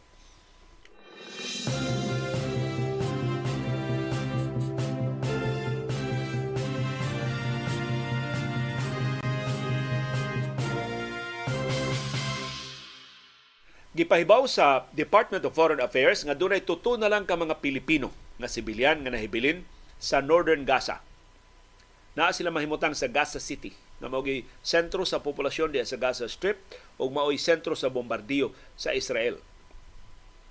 Sa tulo ka mga Pilipino, usa ang amahan, usa iyang anak ang ikaduha, ikatulo madre. Matod sa Department of Foreign Affairs nga ang Northern Gaza nga mga nahimutangan sa Gaza City mao'y kinaggrabihan nga naigo sa bombardiyo sa Israel. Matod sa DFA, ilang kumbensyon kining tuto ka mga sibilyan nga nahibilin diya sa Gaza City pagbalhin ngadto sa mas luwas nga mga lugar sama sa Southern Sudan. Koreksyon, Southern Gaza. Dool sa Rafah border crossing. Pero ang Southern Gaza ambot ngano gimombardiyohan sab sa Israel. Ang Israel rin ingon gikan sa Gaza City, gikan sa north, bakwit mo sa south aron makalikay mo sa bombardiyo sa north. Dihang diha na pipila nga ni bakwit sa south, gibombardiyohan sab sa Israel ang south lisod kayo sabton ang bombardiyo sa Israel. So kining tutok ka mga Pilipino nga nahibilin diya sa Gaza City mao na lay giatiman karon sa Department of Foreign Affairs nga ma maadto sa Southern Gaza labi na sa Rafah crossing aron inig sugot sa Israel nga makagawas na ang mga langyaw usa ang mga apil ang mga Pilipino sa labing unang makagawas gikan sa Gaza Strip. Pero si Teddy Boy Locsin wa kaikyas sa pagkondenar sa mga political leaders dinhi sa ato sa Pilipinas sa irresponsable nga tweet na angay patyon ang tanang mga bata nga Palestinians aron wa nay mosunod sa Hamas. Ang gobernador sa Sultan Kudarat nga si Pax Ali Magudadato auhag sa resignasyon ni Locsin. Giauhag sang Magudadato si Presidente Ferdinand Marcos Jr. pagtaktak ni Locsin sa labing dali nga panahon si Lanao del Sur First District Representative Zia Alonto Adyong niingon sab way luna sa dangerous, bigoted o Islamophobic rhetoric na klaro kaayo sa pamahayag ni Luksin. Ang kongresista sa Kabayan Party List nga si Ron Salo, nga may chairperson sa House Committee on Overseas Workers Affairs, niingon ang pamahayag ni Luksin nagpakita sa iyang kasilag di lang sa mga Palestinians kundi sa tanang mga Muslim sa nakalilaing kanasuran sa kalibutan. Apil ng mga Muslim din sa Pilipinas. Ang First District Representative sa Sultan Kudarat nga si Rihan Sakaluran niingon nga isip inahan nagtuo siya sa kabalaanon sa kinabuhi sa mga bata o sa inosente nga mga sibilyan bisan unsa pay ilang nationality, relihiyon o ethnicity. So kung doon ay uwaw si Tineboy Luksin, angay siyang mamutos na sa iyang katungdanan. Mo-retire na lang siya, magsige na lang siya pamalikas, magsige na lang siya og tunglo sa mga Palestino.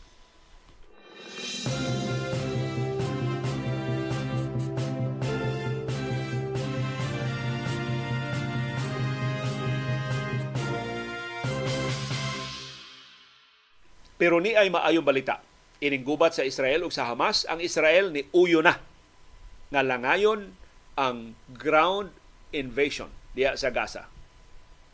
Ang rason dili kalinaw, dili ang simpatiya sa mga sibilyan kun dili tungod kay ang Estados Unidos dili pa ready.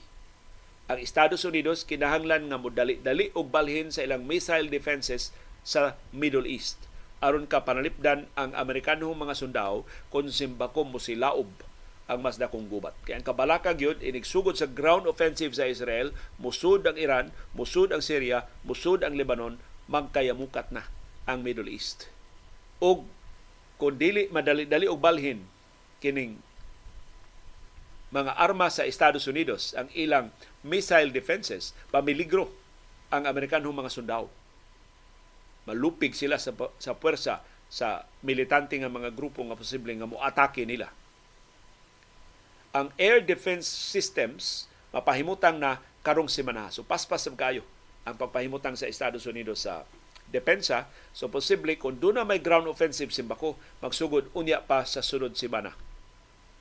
Ang Israel, isugot sab nga langayon lang una ang ground offensive tungod sa humanitarian operations. Didaghan na ang mga hinabang ni Sud sa Gaza, unya mag ground offensive ang Israel, lain tanaw. Makontrabida ang Israel. Og ingon man ang diplomatic efforts sa pagpalingkawas sa mga bihag. So, maka-score din, maka-chamba din ng sabot-sabot nga gi-mediatan sa Qatar. Makalingkawas din ng mayoriya sa 222 ka mga bihag sa Hamas. So, mawada ng Israel og rason sa paglusad og ground offensive.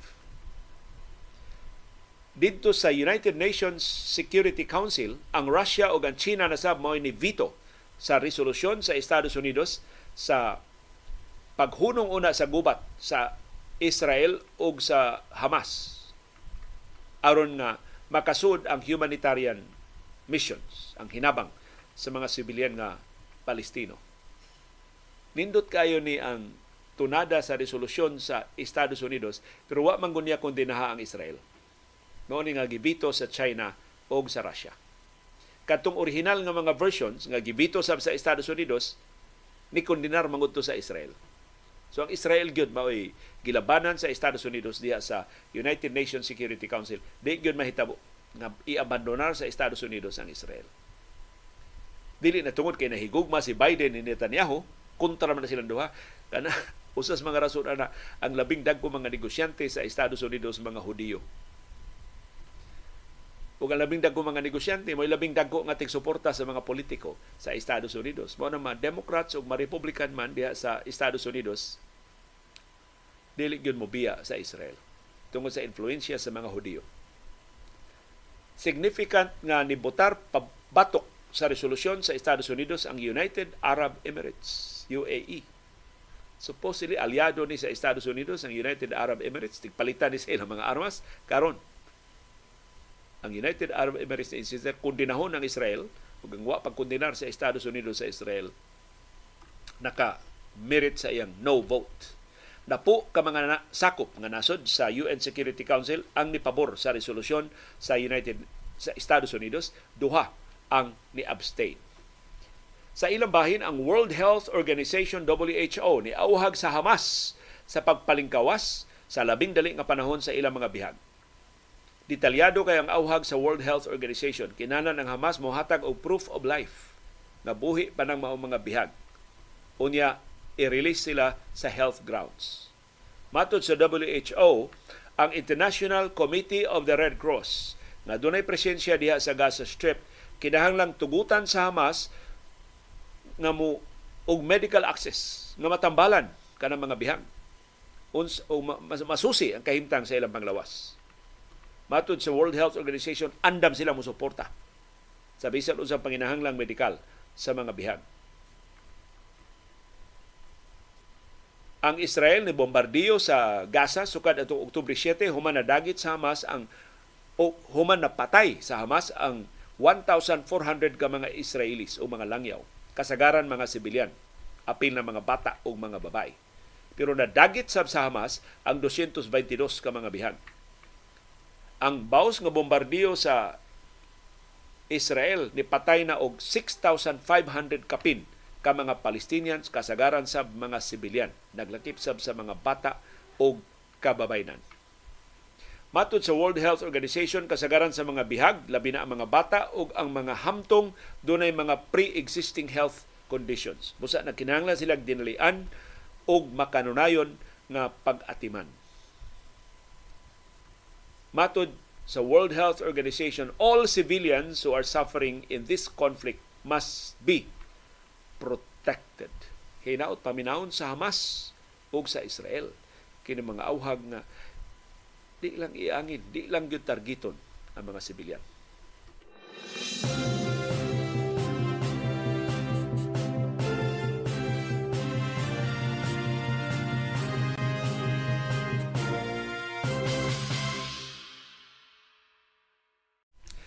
Ni inindot kay mensahe si United Nations Secretary General Antonio Guterres para sa UN Security Council. Ni-report ang UN unsay sitwasyon sa gubat sa Israel ug sa Hamas gipasiunhan ni Guterres ining iyang mensahe.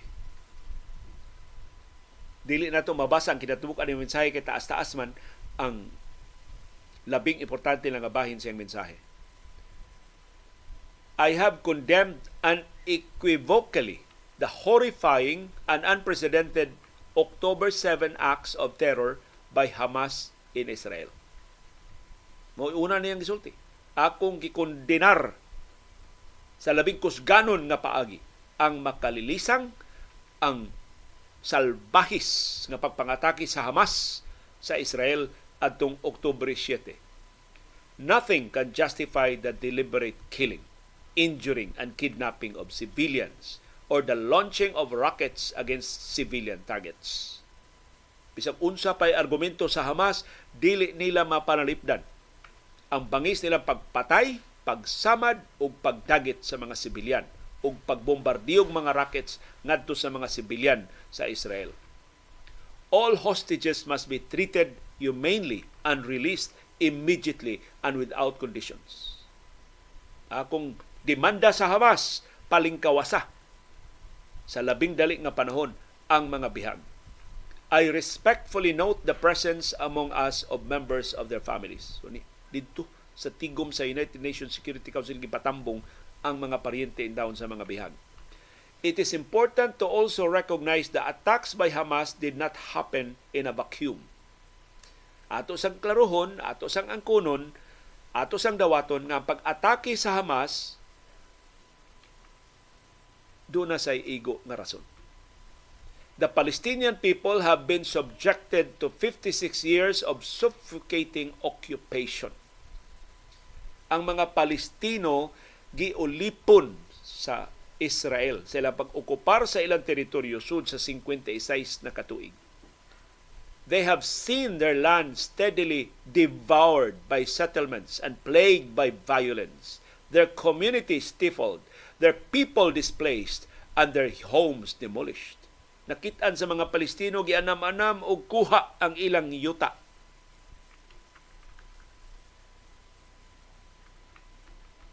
Ang ilang ekonomiya gituok, ang ilang katawhan gipabakwit ug ang ilang mga Pinoyanan gipangguba.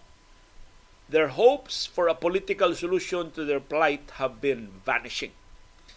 Ang ilang paglaom nga makaangkon silang ilang kaugalingong nasod nag kahanap na. But the grievances of the Palestinian people cannot justify the appalling attacks by Hamas. Pero bisan unsa pa kalisod ug kagrabe sa inustisya na hiaguman sa mga Palestino, dili to maka-justify, dili to mahimong sukaranan ining bangis na pagpangatake sa Hamas.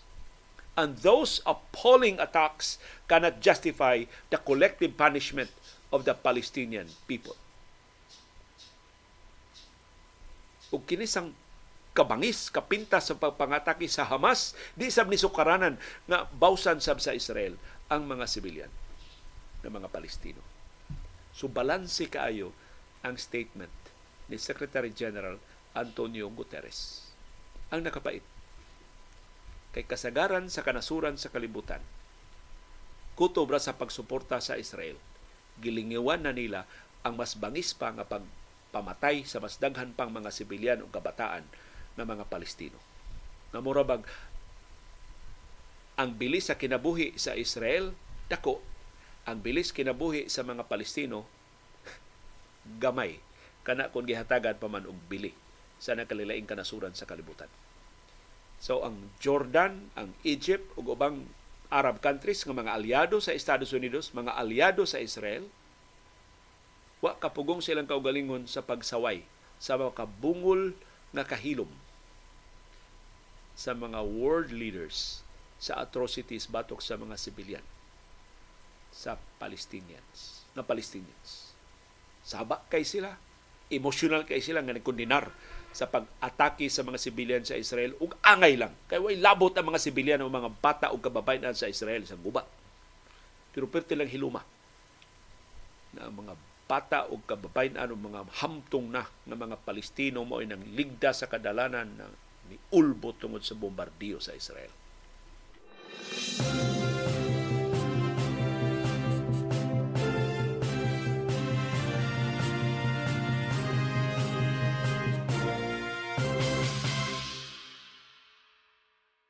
Unsa naman kadako ang bombardiyo sa Israel? Unsa nakadaghan sa mga eksplosibo, mga rockets, mga missiles na iyang gipaulbo sa Gaza Strip?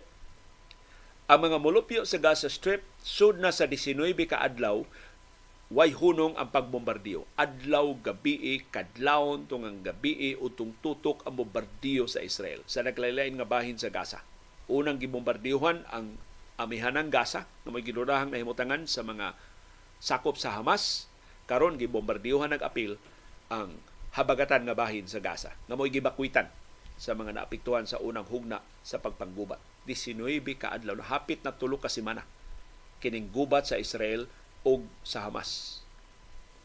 Doon na nakaroy bana-bana ang mga eksperto sa gubat nga ang kinatibuk-ang eksplosibo ang labing uhing ihap sa mga bomba nga gigamit sa Israel diha sa Gaza po parihag kakusgon sa atomic bomb nga naigo sa Hiroshima. Ang papagatake sa Israel sa Gaza nagisugdan atong Oktubre 7 human sa bangis na pagpangatake sa Hamas nga patay og inosente nga mga sibilyan na apil mga bata ug kababayan gibana-bana naglambigit na og kapin 12,000 tons of explosives. Sus. Bangis na nang daan ba nga kada adlaw ang bombardiyo bisag gabi eh, doon ay bombardiyo pero nga i-quantify na unsa nakadaghan ang mga bomba nga napaulbo mas makalilisang pagyud. Kapin 12,000 ka toneladas sa eksplosibo ang napaulbo na sa Israel diha sa Gaza. Kining 12,000 tons of explosives equivalent ni sa power sa usa ka atomic bomb. Ug ang sitwasyon sa Gaza nagpabilin na pait kay ang kanasuran sa kalibutan nilingiw sa nahitabuan sa mga Palestino. Ang pagkondenar ko to sa mga sibilyan sa Israel, murag way lami ang kinabuhi sa mga Palestino. Og sakto si Atty. Ruben Carranza Jr. sa iyang post sa Facebook mahitungod ining pagbanabana sa gidaghanon sa mga eksplosibong napabuto na sa Israel sa Gaza. Matod ni Carranza, Way bisan usa ka opisyal sa Estados Unidos nga nanubag atong atomic bombing sa Nagasaki o Hiroshima sa Japan. Sa kadako sa kadaot nga namugna, sa kadaghan sa kinabuhi nga nakalas sa Nagasaki o sa Hiroshima, way bisan usa ka opisyal sa Estados Unidos ang gipatubag og responsibilidad atong klarong kaayo nga war crime. Kung magisgot ang war crime, way mo labaw adto. Pero kinsa may musilot sa Estados Unidos nga sila man nidaog sa gubat sa Japan. Ug mao ni ang pait nga kamatuoran sa gubat. Ang tanang bangis nga mga krimen sa gubat, ang tanang mga inhustisya nga mahimo atol sa gubat, ang tanang inosenteng mga kinabuhi nga makalas atol sa gubat, matabla. Kay ang mga mananaog may magbuot. Unsang balaura ray mapatuman o kinsa ray madutlan.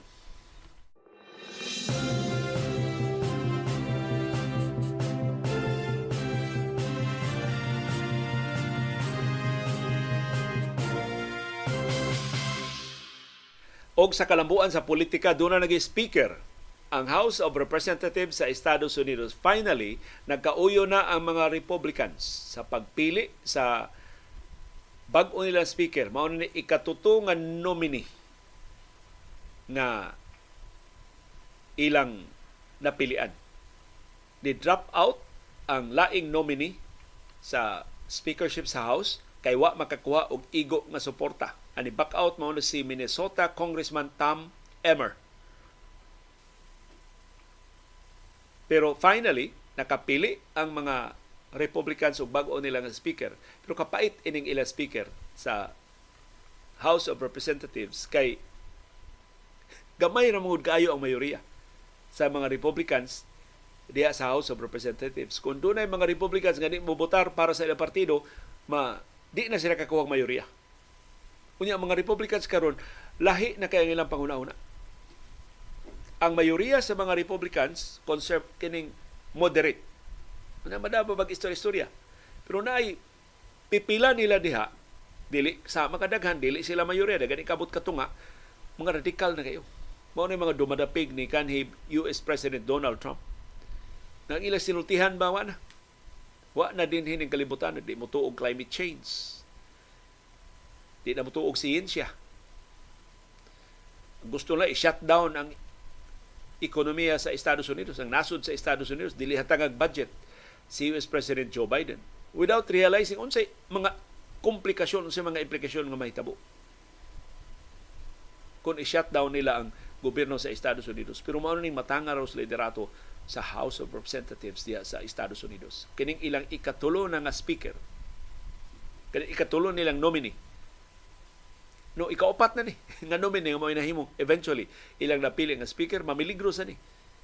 Yung wala ba ni kasinatian sa liderato? diya sa House of Representatives. Sumura lang yun ni og kay maura ni nadawat sa mayoriya sa mga Republicans, nadawat sa mga moderates, nadawat sa mga radikal, mga extremists na mga Republicans nga aliado ni kanhi US President Donald Trump. Pero ang dako kay frustration diha sa Estados Unidos sa mga surveys si Trump mas popular gihapon kay ni Biden. Bisan sa mga ma, ang ekonomiya na naluwas ni Biden gikan sa recession. Mao ni ang platform ni Biden karon siyang re-election Bidenomics. Kaya wa mo expect ba nga maluwas pa tong Biden ang ekonomiya sa Estados Unidos but he did. Nasalbar ni Biden gikan sa recession ang ekonomiya sa Estados Unidos. Despite that, mas popular si Trump niya. Maay kay performance ni Biden sa gubat sa Ukraine, bisan sa pa gubat sa Israel o sa Hamas, si Trump irresponsable kay mga inistoryahan pero si Trump mas popular niya.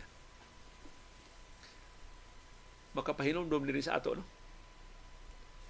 Na ang mga labing salawayon ang labing kawatan ang mga kriminal ang labing badlungon ang labing waysod sa u ang labing taphaw mao atong gipili sa labing tag-as nga mga pwesto sa gobyerno.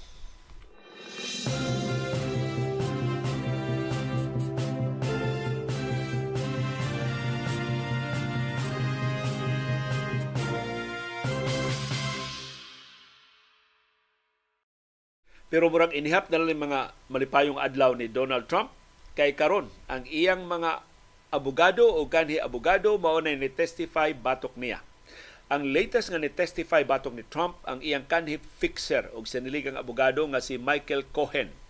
Matod ni Cohen, sugo-sugoon na silang Trump pag maniubra sa mga numero sa iyang mga negosyo.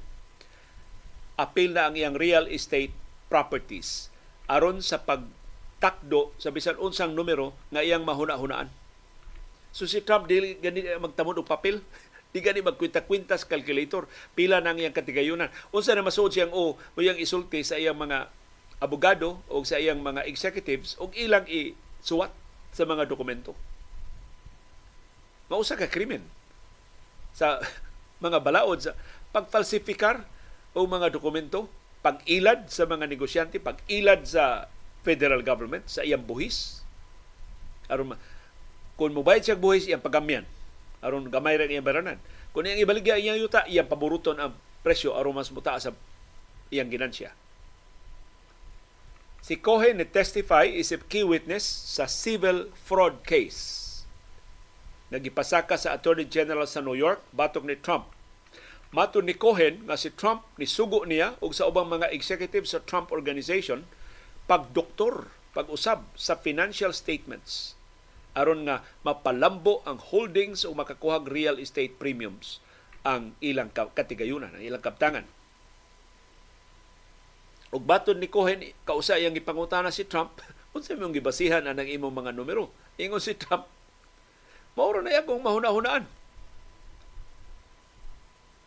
Ang testimonya ni Cohen nga labing makadaot ni Trump nahitabo sa ikaapat na nga semana sa husay sa New York State Court dito sa Manhattan nanukad ni sa kaso nga mahimong makapabungkag sa business empire ni Trump diya sa New York o sa bambahin sa Estados Unidos. Si Trump ni pleaded ni plead not guilty sa upat ka mga kasong kriminal nga gipasa ka batok niya. So ni apil, kasong sibil man ni. Doon na pag ang upat ka mga kasong kriminal. Apil na ang iyang pag suway pag-overturn sa resulta sa 2020 presidential elections ug ang iyang pagkawat sa mga classified documents gikan sa White House. Kung mahinumduman atong Setyembre, sa ato pa sa niaging buwan lang, ang korte diya sa New York nakakaplag nga si Trump illegal nga nipaburot sa iyang net worth ug ang korte ni mando na sa pag dissolve sa ito pa pagbungkag na sa mga kompanya ni Trump nga naglakip siya mga crown jewels apil na ang Trump Tower diya sa Manhattan. Pero di pa mapatuman kini maong desisyon kay ni apilar pa si Trump. Pero kung ipatigbabaw ni sa higher court, wa na negosyo si Trump diya sa New York. Nangayo ang New York og 250 million US dollars nga multa gikan ni Trump gawas pa ipahamtang ang permanent ban batok ni Trump og siya mga anak nga silang Donald Trump Jr. ug Eric Trump gikan sa pagduma og bisan unsang negosyo diha sa New York. Sa to, di na ka negosyo si Trump diha sa New York. Nya ipahamtang sad ang lima ka tuig nga commercial real estate ban sa organisasyon ni Trump, sa tanang mga kompanya ni Trump. So, igo ang negosyo ni Trump kung magmalampuson kining prosekusyon sa kasong sibil batok niya.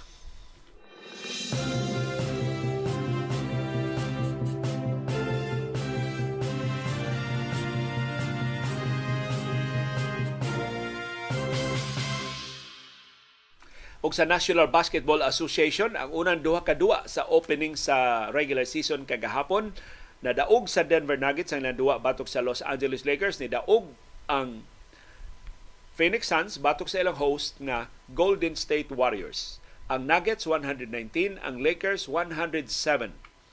Ang Denver dako na kay labaw pagsugod pa lang sa duwa 18 puntos na ang ilang labaw pagsugod sa second quarter. Kay ang Los Angeles Lakers wa jud kapangita og depensa sa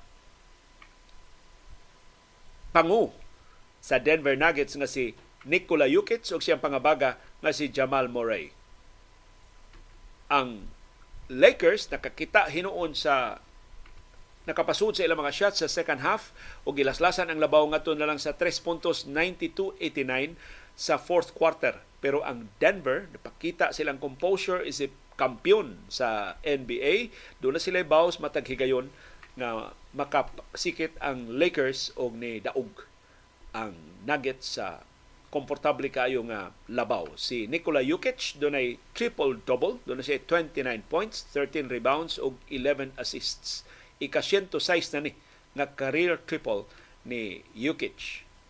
Ang tanang lima ka mga starters sa Denver nag-double digit. So balanse kayong ofensa sa Denver Nuggets. Si Murray dunay 21 points, si Kentavious Caldwell Pope dunay 20 points, si Aaron Gordon dunay 15 points ug si Michael Porter Jr. dunay 12 points. Ang scoring sa Lakers gipanguluhan ni LeBron James nga gilimitahan og 29 minutes dunay siya 21 points. Si Anthony Davis dunay 17 points pero ang tanang 17 puntos ni Anthony Davis sa first half. Na wagtang si Davis wala kita sa second half. Si Austin Reeves dunay 14 points, si D'Angelo Russell dunay 11 points para sa Los Angeles Lakers. Samtang sa ikaduhan duwa gahapon ang Phoenix Suns ni pakauaw sa Golden State Warriors sa ilang home court dito sa San Francisco. Sa California, si Devin Booker mo nangu sa Suns with 32 points. Ug ilang gipildi ang Warriors 108-104. Hilabihan ka wild sa duwa sa second half nga ang Warriors ni papas sa 15 puntos nga labaw sa Suns sa third quarter. Ngilngig mga Warriors basta moabot na og third quarter. Sus ang Warriors 40 puntos ang na-score sa third quarter, 19 puntos ra ang nahimo sa Suns. Pero pag abot sa fourth quarter ni rally na sa bang Suns ug sila gyud eventually ang nidaog. Si Kevin Durant doon ay 18 puntos para sa Phoenix Suns. Si Stephen Curry may nangu sa Warriors with 27 points. Samtang ang kanhi gwardya sa Phoenix Suns nga si Chris Paul ni puno og 14 points siyang labing unang regular season game para sa Golden State Warriors.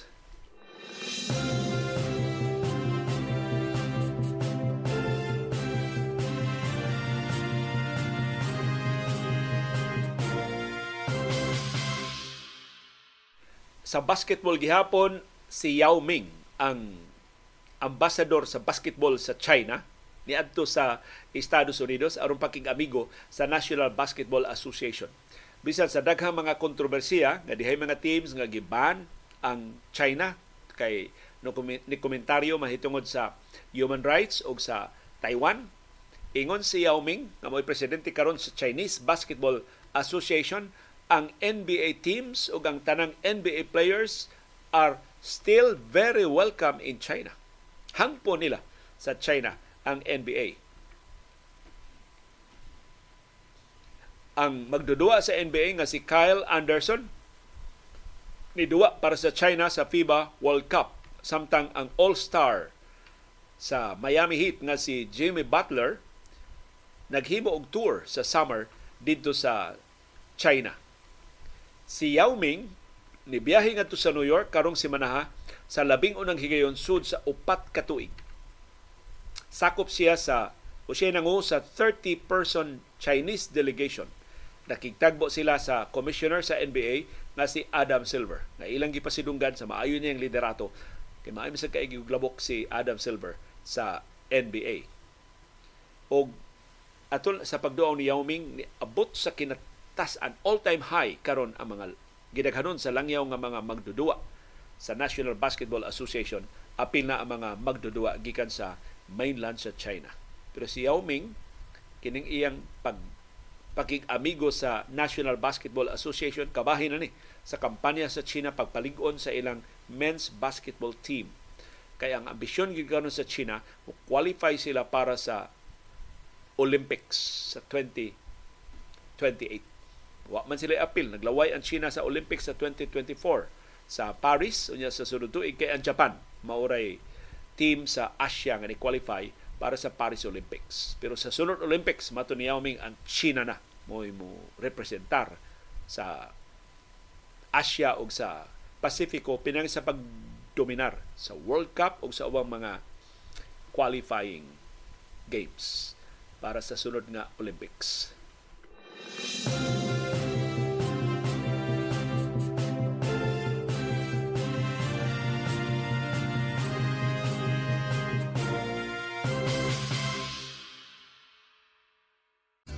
Daghang salamat sa inyong aktibo nga pag-apil o pagsuporta sa atong mga programa. Ani ang atong viewers views.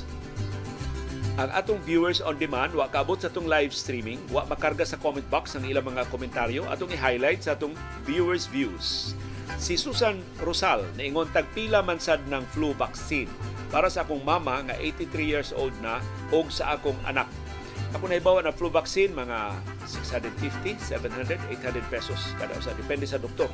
No ang flu vaccine itself mahal murag dulan 500 pesos man tele na ang flu vaccine unya ang serbisyo pa sa doktor nga mo administer sa bakuna.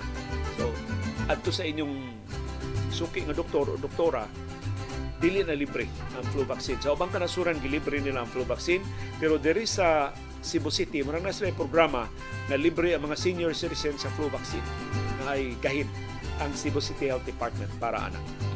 Ambot sa uban nga mga local government units sa atong pakisayran si Christian Iniego. Niingon, bisa naatay up basi naatay update sa LTO nga plaka. 5 years na among motorsiklo ug sakyanan.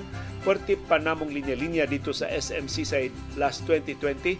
Nag-audit na lang nahanaw na dayon hangtod karon ang mga bag-ong rang palit nga sakyanan ang naay plaka.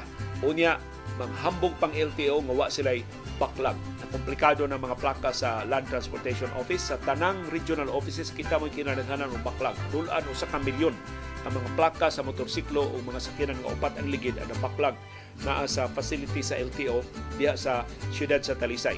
Sigilan na silang press release nga sulbaro na nila pero hantod karon wa pa klaro ang ilang plano nga magbutang silang website nga adto ibutang nila ang mga ngan sa mga tag-iya mga plaka nga natanggong diha sa Land Transportation Office. Pero aron malista nila mga ngan kilang iskan nila ang tanan nga mga plaka, mga 650,000 man tina ka mga plaka ang ilang iskan o niya i-upload nila ang ngan aron hopefully ma-access ninyo sa website kung tuan na ba aron di mo mabulan dito og pila. Tuan na ba dito ang inyong mga plaka available na ba? Device sila og system aron mas paspas ang distribution sa plaka. Pero mga press release panitanan ambot kon na implementar na ba atong susihon ang Land Transportation Office. Si Regina Bibera na ingon, murag tinuyo jud ni Digong nga feeling giango-ango aron makalusot sa iya mga kaso. Pero may panahon ra nga mahog ni siya sa panultihon nga matalino man ang matsing maiisahan rin. May adlaw ra gihapon sa panudya sa iyang mga binuang si Rene Ann Ledesma. Mahitungod ni sa reklamo sa pagpanika sa Jollibee, paghatag o discount sa mga senior citizens. In fairness sa Jollibee, they give the senior discount no matter the amount you order at the drive-thru. Even when I am ordering for two or three persons or when I order burgers for my colleagues, na mga 14 burgers ang iyang ma-order na si Rene wa man reklamuhi ang Jollibee nga wa mohatag og diskwento. Ang reklamo mao nga gamay ra kay diskwento nga gihatag, wa matagbaw ang panginahanglan sa balaod. So katong reklamo, for example, 20 pesos ang nawa siyang diskwento sa aktual nga diskwentong gikuha gihatag sa Jollibee. So imbis ang iyang diskwento 55 pesos ang 40 centavos ang gihatag sa Jollibee mura og 34 pesos ra ang diskwento. No, 20 pesos ang mas dakong ginansya sa Jollibee gikan sa mga diskwento sa mga senior citizens. Kana, kung ang pasangil na nanikas ang Jollibee pero ma, ma, masubay man sa resibo kung pila ra gyud ang aktual nga diskwentong gihatag sa Jollibee sa mga senior citizens.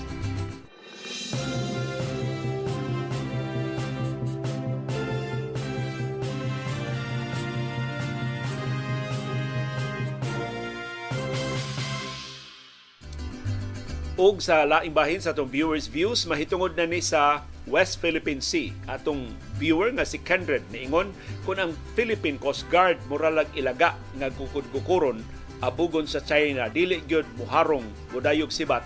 Unya mupatawag dayog preskon labihang ninduta pagkahimo musumbong daw magpalaban sa mga tao kuwang na lang moingon nga kamoy atubang sa China kay di na mo kaya hinikalimtan ang ilang gipanumpaan nga katungdanan sa pagparalipod sa atong kabaybayunan nga dili mailog ni bisan kinsang langyaw may motibo sa iyang pag-ilog samtang kangkang kay kamot mo dawat sa ilang sweldo ug way kalta sa buhis bisag usa ka dako gisiguro pamalit gikan sa ilang budget mga luxury vehicles sa yuta wa gipamalit og modernong mga armas o sarang ikasukol sa mga kontra sama sa China.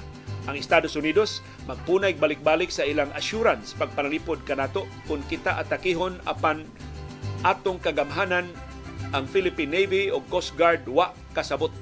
Tingali ilang gipaabot nga Amerika mo'y unang bupabuto sa ilang armas samtang sila maghinanaw lang mudawat lag limpyo. Kung mauna wa ko'y duda mailog yun sa China kining dapita nga way magasto bisan usak ka bala. Na kindred na sobrahan dasad ang imong istorya. In fairness sa Philippine Coast Guard, doon na sana sila gibayaran nga income tax. di ko mo di ko mo lalis nga sa imong pangangkon nga talawan ng Coast Guard pero ang Coast Guard personnel parihan nato nagbayad sa og income tax. Wa sila bayaran sa ilang pensyon. Sa ilang income tax doon na sila gibayaran. Si Ernesto de Guia niingon, the modern technology used by China like the stealth fighter jets, hypersonic bomb, and modern technology, military hardware, kinawat na gikan sa US. Nakadungog baka nga nakaimbento ang China og high-tech nga modern military hardware, daghang nadakpan sa airport nga stolen research information kinawat sa mga insect nga mga empleyado og research companies. Ilang palusot gamiton para negosyo to avoid stiffer penalties or jail time. Kay mahibalan nga paramilitary use, ma-charge sila og espionage, taas kayo ang jail time. Na I beg to disagree, uh, Mr. Tigia. Ang China, doon na iyang kaugalingong mga siyentipiko. In fact, ang Estados Unidos mismo ni Angkon, napildi, ta sa, napildi ang Estados Unidos sa budget sa research and development, sa R&D sa China, sa industriya o sa military technologies. O katong 5G, o sa to sa mga rason nga nabiyaan yun ang Estados Unidos sa R&D sa teknolohiya o kung nabiyaan ta sa research and development sa ubang mga industriya, apil na sa militar. O ang Estados Unidos, conscious ana, mo na ang Estados Unidos naghimo karong mga preemptive steps aron nga di ta dili sila mabiyaan sa China. So kanang chips, for example, ang Estados Unidos may nakaimbento ng mga computer chips. So ang Estados Unidos karon ni himong lagda mo ni genius ani US President Joe Biden nga ang China dili na makagamit sa computer chips sa Estados Unidos. Hasta ang mga kontraktor, hasta ang mga kompanya nga nagbase sa China, di na maka gamit sa computer chips aron pag-enrich sa teknolohiya sa China. But I agree with you. Kawatan ni teknolohiya ang China, may kay mga espiya, manghawat o mga teknolohiya ang China. In fact, usa punos mga requirements sa lang yung mga kompanya, di ka ka negosyo di sa China kundi nimo i pahibaw giun sa nimo paghimo ang imong produkto aron nga ang China makakopya sa imong teknolohiya ug sa imong produkto tinuod na kawatan ang China pero dili ka kumpiyansahan ang China. Dunay kwarta dunay budget ang China o mas dako pang ilang kwarta o budget kaysa Estados Unidos sa pag-research sa bag-o mga teknolohiya sa gubat so kini mga tendency pag underestimate sa China mo na peligro ay matal na sa kabuntag na ang China na labing dako nga ekonomiya ug labing gamhanan na military force ining planetaha.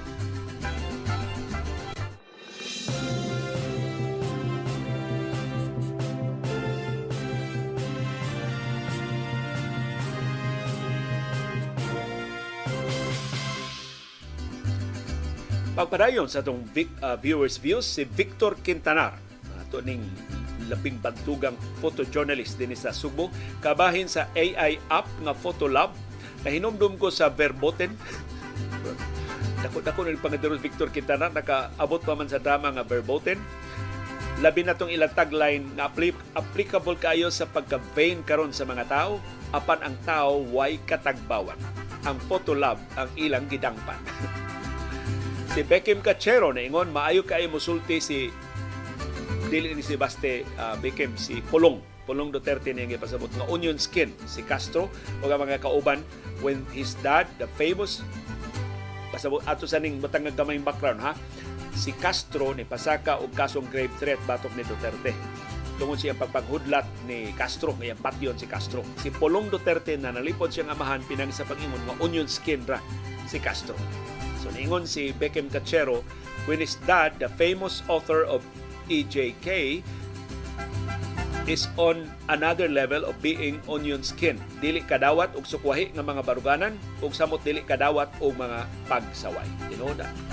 Wa lang niya ipaprisos dilima, gipatay gyud niya ang ABS-CBN o uban nga mga nangahas pagsukwahi sa iyang opinion. Si Cesar Ibanez, mahitungod sa gubat diha sa Israel o sa Hamas, Palestinians had a choice, either Hamas, the terrorists, who decided to liberate Jerusalem through jihad, or the corrupt Fatah, who, have recog- who has recognized the state of Israel that would lead to peace. Choosing Hamas would definitely lead to thousands of deaths, if not millions, which is currently ongoing. Had they chosen Fatah, Palestinians and Israelites could have been living in peace by this time. Corruption could have been resolved peacefully.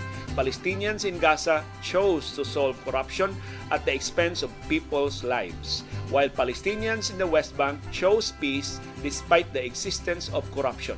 In other words, this is a choice between saving money or protecting life. The question, which is the lesser evil? Na Mr. Ibanez pa sa ilua, sir, simplistic na sad kay ning imong diagnosis. Mura sa gibuguan na sad kas tagagasa ba? Nga buang-buang bugo ni tagagasa kay gipili ang Hamas. Tanawa ra gud Mr. Ibanez, ang Hamas terorista, pero ang Hamas mas maayo og governance kaysa Fatah. Tanawa ang Hamas. Kinatas-an og literacy rate. Mas taas pa og literacy rate kaysa ubang Palestinian authorities, ubang Palestinian territories. Meaning, ang Hamas nakakuha sa suporta sa Gaza dili tungod sa ilang pagka-terorista, kundi tungod sa ilang pagkamaayo nga mga leader. Of course, kabahin sa ilang liderato ang paggamit og violence, ang paggamit og military force, pagsukol sa Israel, pero ang Hamas na pamatudan nga mas maayong leader kaysa Fatah. Nya moingon ka nga ang corruption ma ma ma-resolver in peace, ano ang West Bank? Dili man Hamas ang nada sa West Bank, anong West Bank kada adlaw masang gubat. Kini bang magpakaroon ingon ta nga suhito na kaitas lugar unya mas kamaupat ta sa mga nasod nga napuyo anang lugar unsay solusyon ana sa ilang problema mo raw. Kuyaw kay na nga tendency. Ma, ma, matintal ta. Og uh, kini bang padayag og mga opinion nga musukwahi sa aktual nga mga panghitabo.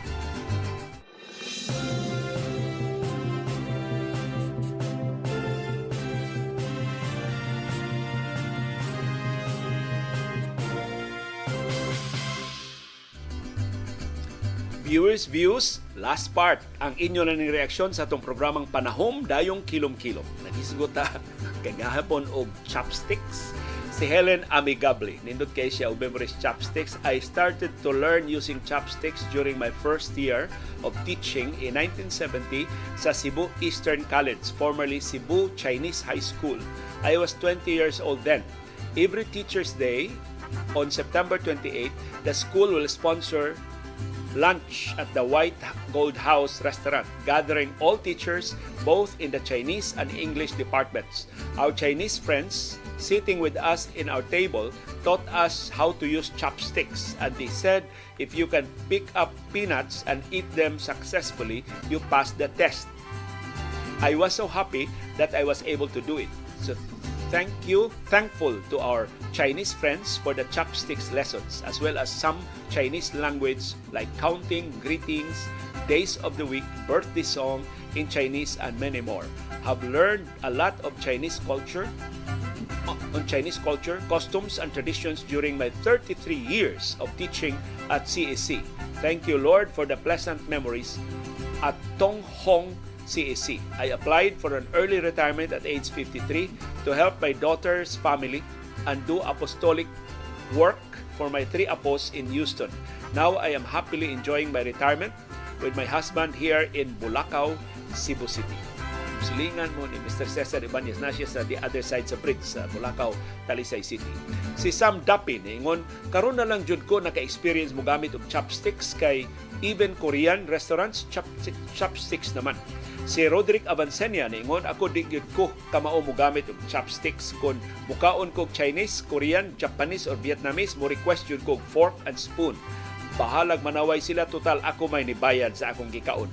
Gisuwayan ko og tudlo mo gamit di man gyud ma-absorb kay gahi man sa gudugog Si Francisco Pilago Jr. niingon, wa gyud ko makat-on ang paggamit og chopsticks. Hasta hasta kapila jud ko ni suway, wa gyud ko makat-on.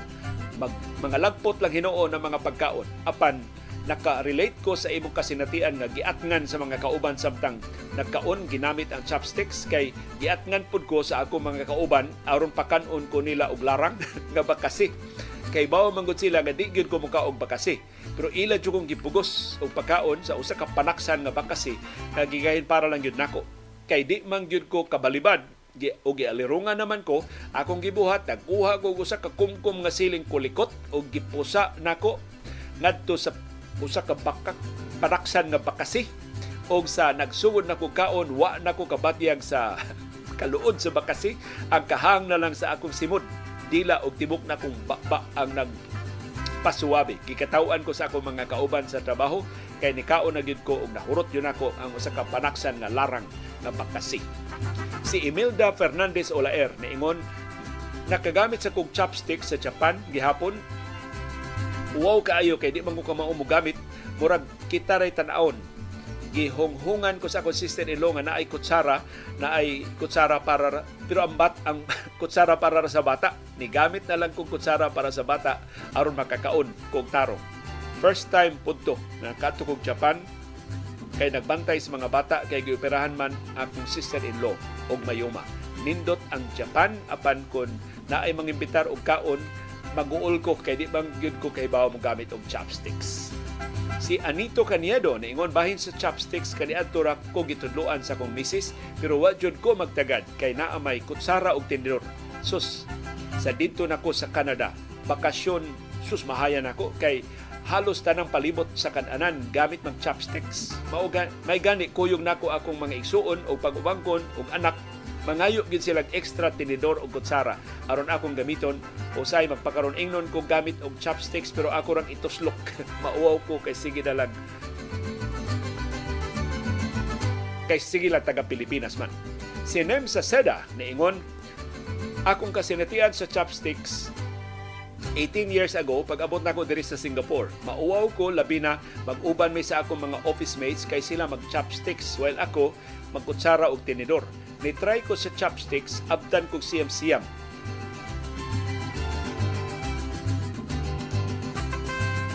Unang food na akong gitry og chopsticks, chicken curry, rice og peanuts. Naitiguwa nga among company, sa among company nga maoy nagtudlo na ko unsay sakto pagunit sa chopsticks.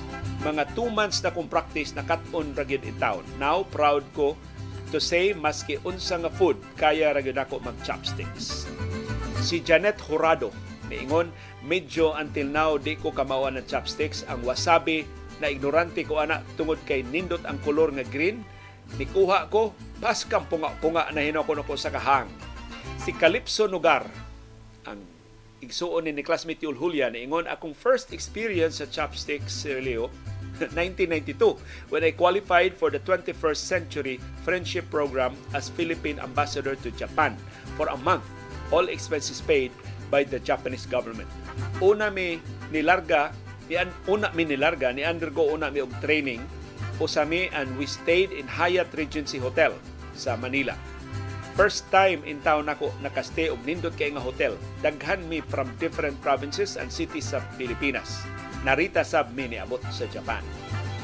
Si Beckham Cachero na ingon hangtod karon di jud ko kahibaw mo gamit anang chopsticks every time mangaon mi sa Japanese restaurant, ako ra jud ako ra mo gamit og tinidor. Akong lima, akong mga bata nga 5 years old o 13 years old ug akong wife mag chopsticks na sila.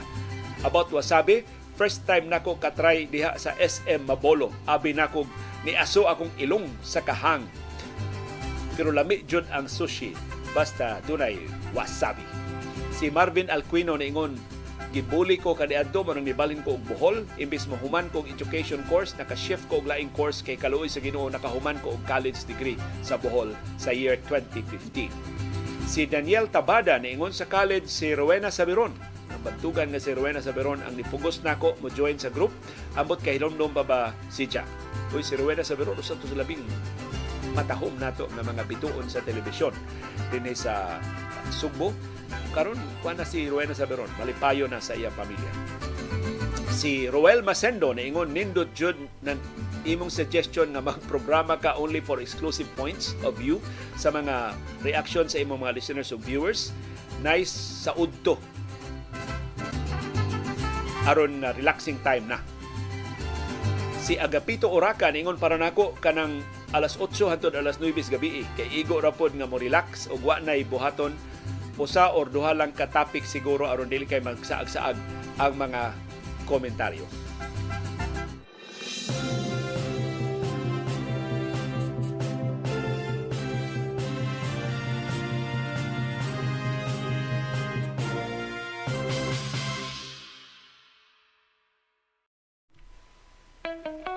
Dunay daghang matang sa kasayuran. Dunay kasayurang pinadailang, dali ra kay mahibawan. Dunay sa kasayurang gitaguan, gilumluman, angayang kuykuyon sa katawhan.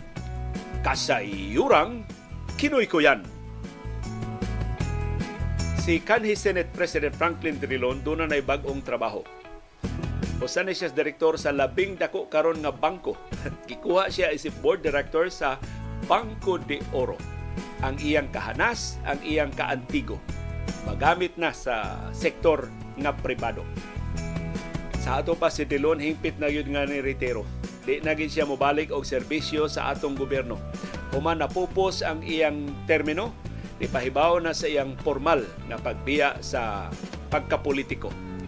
Ug si Dilon gikuha dayon sa pribado nga mga kompanya.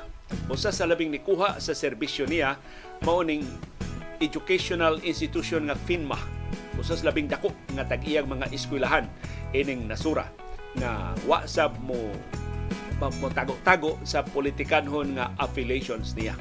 Kay kining FINMA usa ni sa aktibo nga nangampanya para sa kang kanhi Vice Presidente Leni Robredo nga kandidatura. Ug ang FINMA wa managana ug salamat na lang nga wa sab apikiha, wa sab gugda ining administrasyon na. na kining pagkuha sa pamilyang C ni kanhi Senate President Franklin Drilon dako kay ning risko para sa ilang organisasyon kay posible ma-misinterpret ni sa administrasyon o posible nga ang ilang kompanya apikihon. Pero tingali ang pamilyang C na kumbinser na na ang ilang kompanya labihan ng dakua or doon na, na sila igong kasuod ining administrasyon na mahimo ra nilang mapasabot nga dili nila kang pamulitika nga dunay talent o katakos si Trilon nga kapuslan nila.